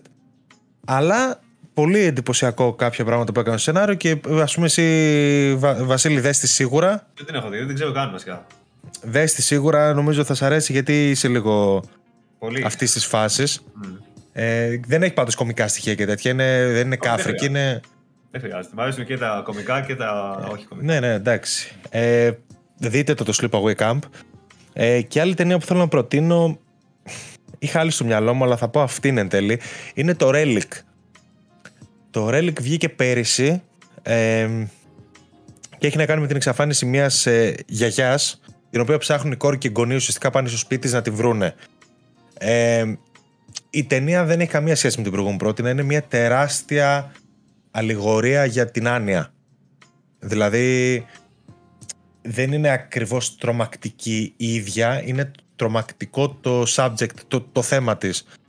Και το πώς το, και θεωρώ το χειρίζεται πάρα πολύ ωραία γιατί δείχνει ένα σπίτι που σιγά σιγά χαλάει και σαπίζει και κάτι υπάρχει εκεί αλλά δεν ξέρεις γιατί υπάρχει και δεν ξέρεις και πώς να το αντιμετωπίσεις. και είναι αυτό. Είναι δηλαδή είναι, αγγίζει και το δράμα ε, αναλόγως πώς θα το δεις. Δεν σου δίνει κάτι στο πιάτο. Η αλληγορία είναι ξεκάθαρη εξ αρχής δεν είναι κάποιο spoiler ή κάτι τέτοιο. Απλά δεν θα τη δεις δεν είναι ένα ghost story θα τη δεις για να καταλάβεις λίγο να μπεις στη θέση αυτών των ανθρώπων που θα μπορούσες να κάνεις με ένα The Father ας πούμε Απλά όπως το The Father το, το δραματουργεί, εδώ πέρα το φέρνει πιο κοντά στο horror. Ε, δεν ακούστηκε πολύ η ταινία. Εντάξει, βγήκε και επί COVID, ε, δεν έπαιξε πουθενά. Δεν την είδε κανένας. Ok, okay, πολύ ωραίες οι τρεις ερμηνείες. Τρία female leads έχει. Ε, δεν έχω να πω κάτι άλλο. Δείτε τη. Απλά πρέπει να είστε λίγο της θεματολογίας. Είναι βαριά, είναι βαριά ταινία, αρκετά για το στομάχι. Καμία σχέση με slasher δεν ξέρω εγώ τι. Δεν είναι για όλους. Κάποιοι μπορεί να βαρεθούν και το καταλαβαίνω. Είναι αργή, είναι slow burning αλλά εγώ την εκτιμώ πάρα πολύ και γενικά εκτιμώ πλέον τις ταινίες τρόμου που δεν είναι ακριβώς ταινίες τρόμου, έχουν κάτι να πούν, κάνουν κάποια δήλωση. Απλά το κάνουν μέσω του τρόμου ή μέσω Όπως του... το House of Ashes που κάνει τη δήλωση ότι Αμέρικα. Το House of Ashes, ναι εντάξει, και την κάνει και την κάνει απ' έξω απ' έξω τη δήλωση Αμέρικα, έτσι, δηλαδή δεν στο δίνει στα μούτρα. Τέλος πάντων, είναι πολλές πλέον τέτοιες ταινίες και γενικότερα για τον τρόμο στον κινηματογράφο θέλω να πω ότι βγαίνουν πολύ καλές ταινίες. Απλά πλέον δεν είναι οι εμπορικές οι καλές. Mm. Όλες οι εμπορικές έχουν μπει σε μια μανιέρα και κάνουν το ίδιο πράγμα γιατί αυτό πουλάει. Αν ψάξεις λίγο σε πιο indie παραγωγές σε στούντιο, ακόμα και Α24 π.χ. που πλέον δεν ξέρω αν θεωρείται μικρό ή άγνωστο, mm. βρίσκεις ταινίες εκπληκτικές που έχουν, κάνουν και κοινωνική κριτική, λένε κάτι για την κοινωνία, λένε κάτι για τον κόσμο, για μια αρρώστια εκείνο τρόμος, ο πραγματικός πλέον. Ωραία. Αυτά. Θα ήθελα επίσης πολύ σήμερα να προτείνω το Halloween Kills, αλλά δεν πρόλαβα να πάω να το δω για να σα το προτείνω και μετά να με βρίζετε, γιατί πρέπει να είναι μάπα. Δεν το είδα ακόμα. Ε, είναι ψηλό μάπα, αλλά εγώ νομίζω ότι μια χαρά περνάμε αυτές τις ταινίες. Δηλαδή έτσι τύπου. Όσο μάπα και να είναι. Χαβαλέ, δεν τι περιμένει ο άλλος να δει. Ξέρεις τι άκουσα. Μια μισή ώρα λέει όλη η πόλη κυνηγάει τον Μάικλ. Ε, ok, okay, δώσ' το. Αυτό ακριβώς. δηλαδή, αυτό δεν είναι. Λέγανε όλοι ότι είναι. ο ένας κρατάει σίδερο, ο άλλος κρατάει ρόπαλο και κυνηγάνε το τέτοιο να τον σκοτώσουν ενώ δεν πεθαίνει. Εντάξει, φίλε, αυτή την ταινία περιμένει να πας να δεις. Ναι. Δεν, δεν κατάλαβα. Δηλαδή. Ψαγμένο horror, δες το ε, Hereditary. Ορίστε. Hereditary. Hereditary, να το λένε αυτό. Ορίστε. Νάτος. Πάνω στη γωνία θα με περιμένει και θα βλέπει η κάμερα μέχρι να γυρίσει. Λοιπόν, άντε, αφού είπα εγώ αυτό, θα προτείνω αυτό.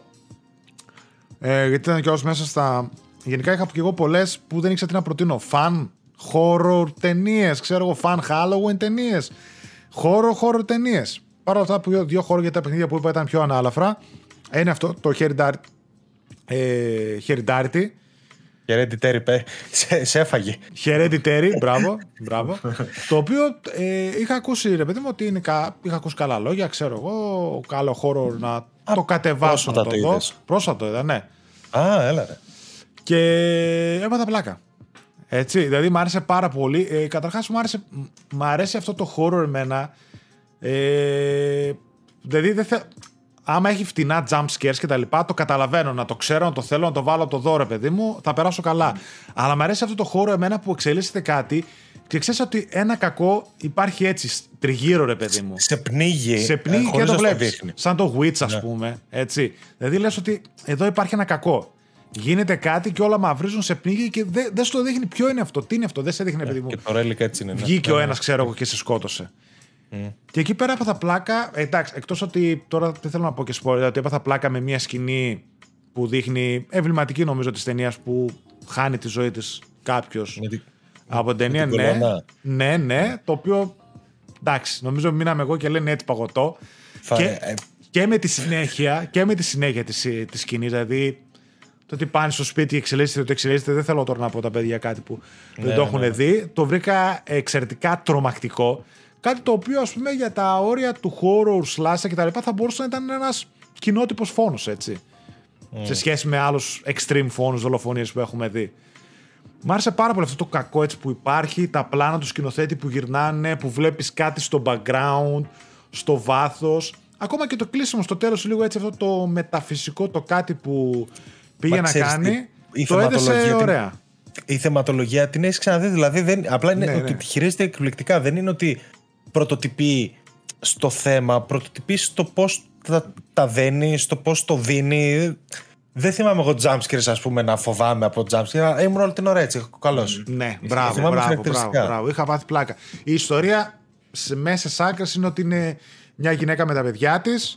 Έτσι και προσπαθεί μετά να επαναφέρει, ξέρω εγώ, το παιδί, ας το πούμε έτσι, που έχασε με κάποιους άλλους τρόπους. Τώρα, ό,τι και να πω μετά, δεν ξέρω. Είναι spoiler από την είναι αρχή, spoiler ναι. από την αρχή, δηλαδή. Εντάξει. Αλλά παρόλα αυτά, θεωρώ ότι είναι άχαστο, αν θέλετε, horror, horror ε, ταινία. Όχι slasher, άλλη φάση που και εκείνες είναι εξαιρετικές, άλλο horror. Και άλλο horror που θα πω, που επίσης είναι έτσι σοβαρό και μου έχει μείνει τότε, όταν την είχα πρωτοδεί πιτσιρικάς, ήταν η πρώτη, η πρώτη, από τις πρώτες τουλάχιστον που θυμάμαι εγώ, ίσως και η πρώτη ταινία που είχε βασιστεί σε found footage. Υλικό μιλάω για το Blair Witch Project, το αρχικό, το πρώτο, το τιμμένο επί βιντεοκασέτα σε εποχή, έτσι. Το οποίο είχε ήδη ήταν το πρώτο που είχε σκι- ε, φτιάξει το μύθο ότι μιλάμε για αληθινή ταινία. Ότι ναι, όντως βρήκαμε αυτές τις βιντεοκασέτες θαμμένες σε ένα δάσος, ξέρω εγώ. Ενώ ψάχναμε. Είχαν φτιάξει site με φωτογραφίες από τη λακκούβα που είχε μέσα τις κασέτες, από τις αναζητήσεις που κάνανε για αυτούς τους φοιτητές, τέλος πάντων, σινεμά, κινηματογράφου, τι ήταν οι πρωταγωνιστές. Ήταν, ο- είναι παλιά ταινία, πιθανότατα την ξέρετε όλοι, ίσως να μην την έχετε δει όμως όλοι. Είχαν πολλά sequels, πολλά παιχνίδια, τα οποία όμως κανένα δεν έφτασε το πρώτο για μένα. Το πρώτο ήταν το αυθεντικό found footage, όπου υποτίθεται ότι όλη η ταινία είναι ταινίες, κασέτες που έχουν τραβηχτεί με κάμερα, χέρι κανονικά, από κάποια παιδιά που πήγανε ε, σε μια πόλη όπου υπήρχε μία μάγισσα στο δάσος και αυτή η φημολογία ότι είναι όλο καταραμένα και τα λοιπά και πάνε εκεί πέρα να σκηνοθετήσουν ένα ντοκιμαντέρ τύπου και περνάνε και τη βραδιά τους στο δάσος. Όλη η ταινία, πολύ πιθανόν σκηνές τις έχετε δει στα scary movie, έχουν παίξει με την κάμερα γυρισμένη, μισή φάτσα με το σκούφο και να τρέμει και να κλαίει ο άλλος. Και είναι και αυτό ότι ξέρεις ότι κάτι κακό υπάρχει εκεί πέρα έξω. Δηλαδή ο άλλος κοιμάται μες στη σκηνή και ξεκινάει τρέμει σκηνή, ξέρω εγώ, ή βρίσκεις κλαδάκια σχηματισμένα κτλ. Ε, είναι αυτό ότι υπάρχει κάτι κακό χωρίς να σου δείχνει ποτέ τίποτα στο πιάτο.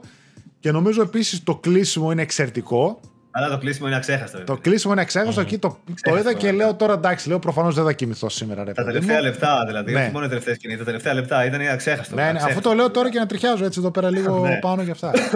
Φοβερό, Επίσης και δηλαδή. στο παιχνίδι. Το παιχνίδι το τελευταίο είχε ένα ωραίο σκηνικό τέτοιο. Είχαν Έχει εκεί τώρα- παιχνίδια ακόμα στο PC, θυμάμαι, ξέρω εγώ. Ακόμα Καλά, που έχει ναι, τότε τελείως ταινιών, άκυρα. ας πούμε. Ναι. Ένα, δύο, τρία, ας πούμε, Το τουλάχιστον. τελευταίο ήταν καλό. Το τελευταίο ήταν ωραίο και είχε και ένα σκηνικό εκεί στο τέλος που μπαίνεις μέσα στο σπίτι και αυτό Ναι, ήταν, ναι, ναι, ήταν ναι. ωραίο. φίλε, Ήταν πολύ ωραίο. Ναι. Μου Είναι θύμισε την από ταινία, την δηλαδή. uh, Blooper, νομίζω, δεν είναι; Ναι, ναι, ναι. Που έχει δώσει το Ναι. The Medium. Επίσης καλή πρόταση για παιχνίδι Halloween. Όντως, το The Medium. ναι. Αυτά Πριν από περάσουμε στο μένα. Βασίλη, για τους πολύ πολύ μερακλείδες που θέλουν να τους κάνω ζημιά και είναι του found footage, να πάνε να δουν το Cannibal Holocaust το 1980. Θα Δεν το σπάει. έχω δει, αλλά δεν ε, ξέρω έτσι λίγο body horror και αυτά λίγο. Αλλά τι body ho- άστο, δε, άστο, άστο. Αλλά παιδιά, μιλάμε ότι όποιος θέλει να βλάψει τον εαυτό του, έτσι. Δεν τη βλέπεις αν είσαι σόφρον άνθρωπος αυτή, τη βλέπεις αν είσαι εγώ. Δεν είσαι. Είναι ωραία ταινία. ε, Εγώ είναι. Νόμιζα ότι ήταν Άστο. πλακία, τελείωσε εγώ. Αλλά εμένα μου άρεσε σαν τεν- ως ταινία δηλαδή. Και Όντως. έχει πολύ background και, και μύθους που την ακολουθούν Ναι, αυτή ναι. την ταινία. Φίλε, δε, διαβάζεις τη Wikipedia με, τη- με τις ώρες πραγματικά. Είναι, αλλά είναι για πολύ γερά στο μάχη και για λίγους, έτσι. Δεν, τη- δεν, δεν τη βλέπει όποιος όποιος. Μια που είπες για found footage. Ο λόγος του καλεσμένου.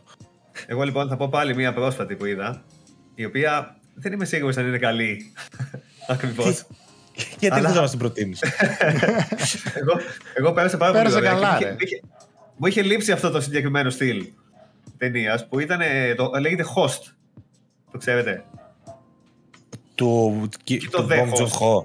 Όχι αυτό το The Όχι Host. το The Και Host. το Host. Όχι, όχι. Το οποίο Α. είναι Fly το The Host. Ε, ναι, Ποιο ρε, για πες. Είναι είναι μια ταινία που Σκέτο είχε βγει Host. πέρυσι. Το Host είχε βγει πέρυσι. Και είναι και καλά στην εποχή COVID τώρα. Που είναι μια Ψήθηκα παρέα. ήδη. Είναι μια παρέα και καλά και μιλάνε με παιδί μου μέσω Zoom, ξέρεις κάθε μέρα, ξέρω εγώ. Κάνουν παρέα έτσι. Α, δηλαδή, από το σπίτι.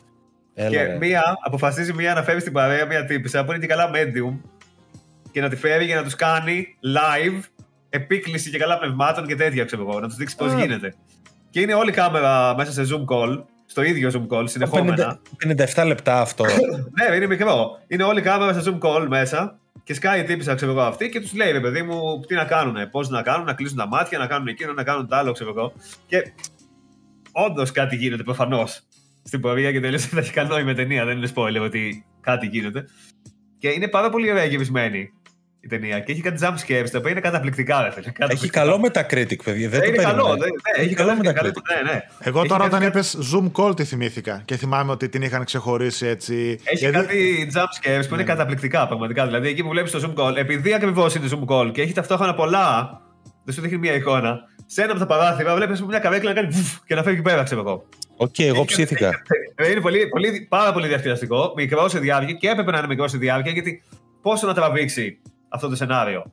Και αυτή η δομή δηλαδή που είναι με παράθυρα Ναι. στο Zoom, ξέρω, να τραβήξει δύο ώρες, ας πούμε, θα ήταν πολύ κουραστικό. Είναι, πάει γρήγορα, full, επειδή είναι μικρό, πάει full γρήγορα τα πάντα, γίνονται μπαμ μπαμ όλα, ξέρω εγώ, ξεκινάει, γίνονται διάφορα μετά. Και έχει, πολύ- έχει πάρα πολύ χαβαλέ. Έχει κάτι ιδέες μέσα που έχει κάνει δηλαδή. Και το ότι είναι Zoom call δεν είναι απλά ένα gimmick που θα μπορούσε να μην είναι Zoom call. Το έχει στήσει όλο σαν κανονική συνομιλία και επίσης είναι ωραίο γιατί είναι σύγχρονο. Δηλαδή είναι εποχή COVID. Και ξέρεις, βλέπεις, ας πούμε, θυμάσαι πως ήσουν στο lockdown και αυτά και βλέπεις αυτούς που είναι στο lockdown και συμβαίνει αυτό που συμβαίνει τελικά και πρέπει κάποιος να βγει έξω. Και έχει πολύ ενδιαφέρον.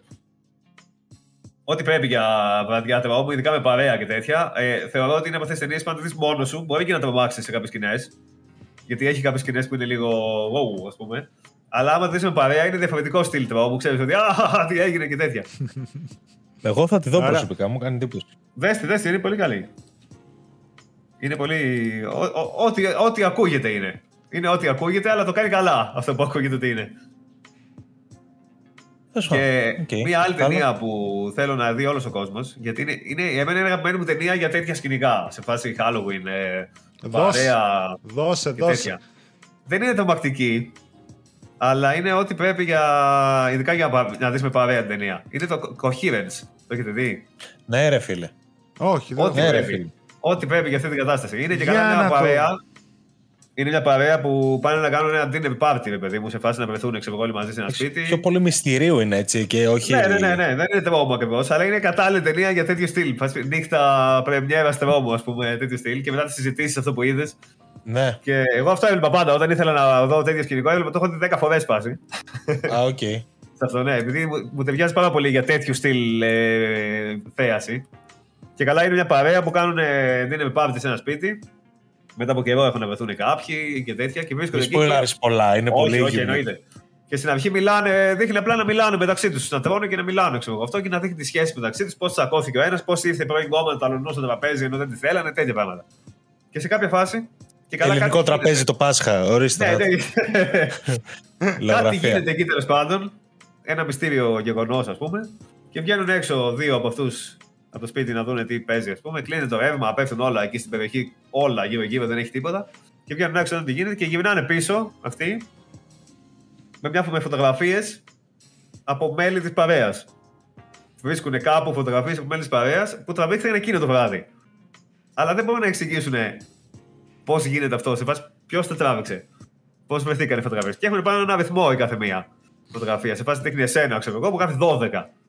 Και είναι σε φάση. Εντάξει. Προσπαθώ να καταλάβω τι γίνεται και διαπιστώνουν από τα ρούχα και αυτά ότι τραβηθήκαν πριν από λίγο οι φωτογραφίες. Αλλά δεν, δεν τις τράβηξε κάποιος. Και ξεκινάει από εκεί και πέρα ένα. σιγά σιγά βάζει κι άλλα, βάζει κι άλλα, βάζει κι άλλα. και Είναι γίνεται ένας παραλογισμός, ρε. ένα mindfuck. Είναι τελείως. mindfuck, ναι. Τους σκάει το κεφάλι, λες, μαλάκα, τι γίνεται, τι βλέπω, ξέρω εγώ. Και κάπως το, το κλείνει, κάπως το βγάζει κάποιο νόημα τελικά, παραδόξως. Εγώ δηλαδή θεώρησα στο τέλος ότι. Οκ, περίπου Έβγαλε, κατάλαβα. Ναι, ναι. περίπου Κομπλέ. κατάλαβα τι γίνεται. Αλλά είναι αυτό, είναι να τη δεις με παρέα, ρε παιδί μου, και να συζητάς, ξέρεις. Τι έγινε μετά, Ναι, να όχι. συζητήσεις τι είδες και τι έκανες. Ζήσει νομίζω θα σ' αρέσει ένα αυτή, ναι. Εγώ την Είναι έχω σημειώσει καλή. ήδη. Ναι, ναι, όντως. Είναι πολύ καλή καλό. φάση. Εγώ γούσταρα φουλ, είναι πολύ ωραίο. Δεν είναι τρομακτικό και δεν έχει καμία σχέση. Έχει κάποια στοιχεία από ταινία τρόμου. Είναι η αλήθεια. Ναι, ρε. αλλά δεν είναι τρόμου, ξέρω εγώ. Εντάξει, είναι άλλο είδος μυστηρίου, ξέρω εγώ, ναι. Αυτό. Nice. Ωραία ταινία. Ωραία. Ε, λοιπόν, τι να κάνουμε; Το κλείσαμε το διωράκι μας, δεν το κλείσαμε. Νομίζω ότι το διοράκι έχει κλείσει. Ικανοποιητικά θα έλεγα. Εντάξει, εγώ προφανώς όσο και να μιλούσαμε δεν μας έφτανε. Είχα Ναι. σημειώσει ταινίες και παιχνίδια και για Halloween και για πιο χώρο καταστάσεις. Και εσείς φαντάζομαι τα λέγαμε πριν. Εννοείται, ναι. Πάμπολες. Να πούμε Αλλά- επίσης ότι έχει σειρά τσάκι, ε. Σειρά Σειρά τσάκι, τσάκι. ναι, α, μπράβο, μπράβο. Έχει ξεκινήσει σειρά τσάκι, έχω δει το πρώτο επεισόδιο και ήταν actually καλό. Το τσάκι. Μπράβο. Το Εντάξει. τσάκι δεν ήταν καλός στην εποχή του, αλλά Όχι, τέλος ήταν πάντων. καλύτερο, ήταν καλύτερο από αυτό τώρα. Οκ. Μπράβο. Ωραία, θα μας ξανάρθεις να κάνουμε ένα βίντεο κλαμπ γεμάτο. Ναι, άμπρα. Ένα Κάπως έτσι. που- Εκεί πιο Ταινίες άνετα. και σειρές μόνο μια μισή ώρα. Εκεί να σε δω. Ε, λοιπόν, αυτά παιδιά. Νομίζω ένα δύο ώράκι το κλείσαμε. Προλάβαμε, είπαμε έτσι και παιχνίδια και σειρές και τα νέα είδαμε που και εκεί ας πούμε ε, τα είπαμε όλα. Δεν νομίζω ότι αφήσαμε τίποτα απ' έξω. Ε, ωραία περάσαμε. Σημείωσα και τις ταινιούλες μου. Εντάξει, τα παιχνιδάκια Και εγώ το ίδιο. τα περισσότερα τα ήξερα έτσι κι αλλιώς. Οπότε μια χαρά βγήκε το βράδυ Halloween, Κυριακή. Ναι. Ευχαριστούμε, Κύριε. τον, ευχαριστούμε τον guest καταρχάς. Ευχαριστούμε ευχαριστώ. φυσικά το φίλο Βασίλη, εννοείται. εγώ και, αλλά ευχαριστώ. και τα παιδιά, τον VG και τον Βαγγέλη και τον Παύλο. Έτσι. Θα το βρείτε να γράφει Αυτά. σε όλο το ίντερνετ, οπότε κάπου θα τα ξαναπείτε. στο Βιτσί και στο Grid. Οπότε, ναι, σίγουρα όπου κάτι θα το ξαναβρείτε. Α, επίσης έχεις και subtrack, έτσι δεν είναι; Ναι. Κάνε ένα plug. Έχω και ένα Substack, ναι, το έβαλα γιατί ε, γράφω και video games στο Grid, γράφω στο Video 24, γράφω εδώ από εκεί, έγραφα και αλλού πριν. Αλλά ήθελα να γράφω και δικές μου, ξέρεις. Ό,τι σου κατεβαίνεις στην κούτρα που λέγει η Personal γιαγιά μου. blog, ας πούμε, φάση, ναι. Και έφτιαξα για ένα Substack που είναι εύκολο, το φτιάχνεις αμέσως, δεν χρειάζεται να φτιάξει site και τέτοια. Και γράφω και εκεί πέρα, μαλακή. Ναι, εκεί είναι, μπαίνεις ρε παιδί μου και βάζεις και το email σου, σου έρχονται και στυλ newsletter, ας πούμε, στο, Ναι, ναι. στο email και αυτά. Πλάκα έχει. Πλάκα Ωραία, ναι, έχει εγώ και σε εύκολο. βλέπω για την και σειρές και αυτά μια χαρά. Εκεί που τα έγραφες χήμα στο facebook και δεν πιάνει καθόλου Ναι, τέτοιο, ισχύει. πιο αξία έχει εκεί που το έβαλες. Λοιπόν, ωραία. Αυτά. Ευχαριστούμε τα παιδιά εννοείται που μπήκανε και μας είδανε και ειδικά όσοι μας είδανε μέχρι τέλους τα πάντα όλα τις προτάσεις μας. Ελπίζω να σας άρεσε το Halloween edition του Gamecast. Να είστε καλά. Καλή Κυριακή, καλή μέρα, καλή εβδομάδα όποτε μας βλέπετε. Έτσι αλλιώς όλη την εβδομάδα τρέχει και κάνει views η εκπομπή όποτε προλάβει ο καθένας. Να είστε καλά. Φιλάκια. Bye. Τσαου τσαου. Γεια σας.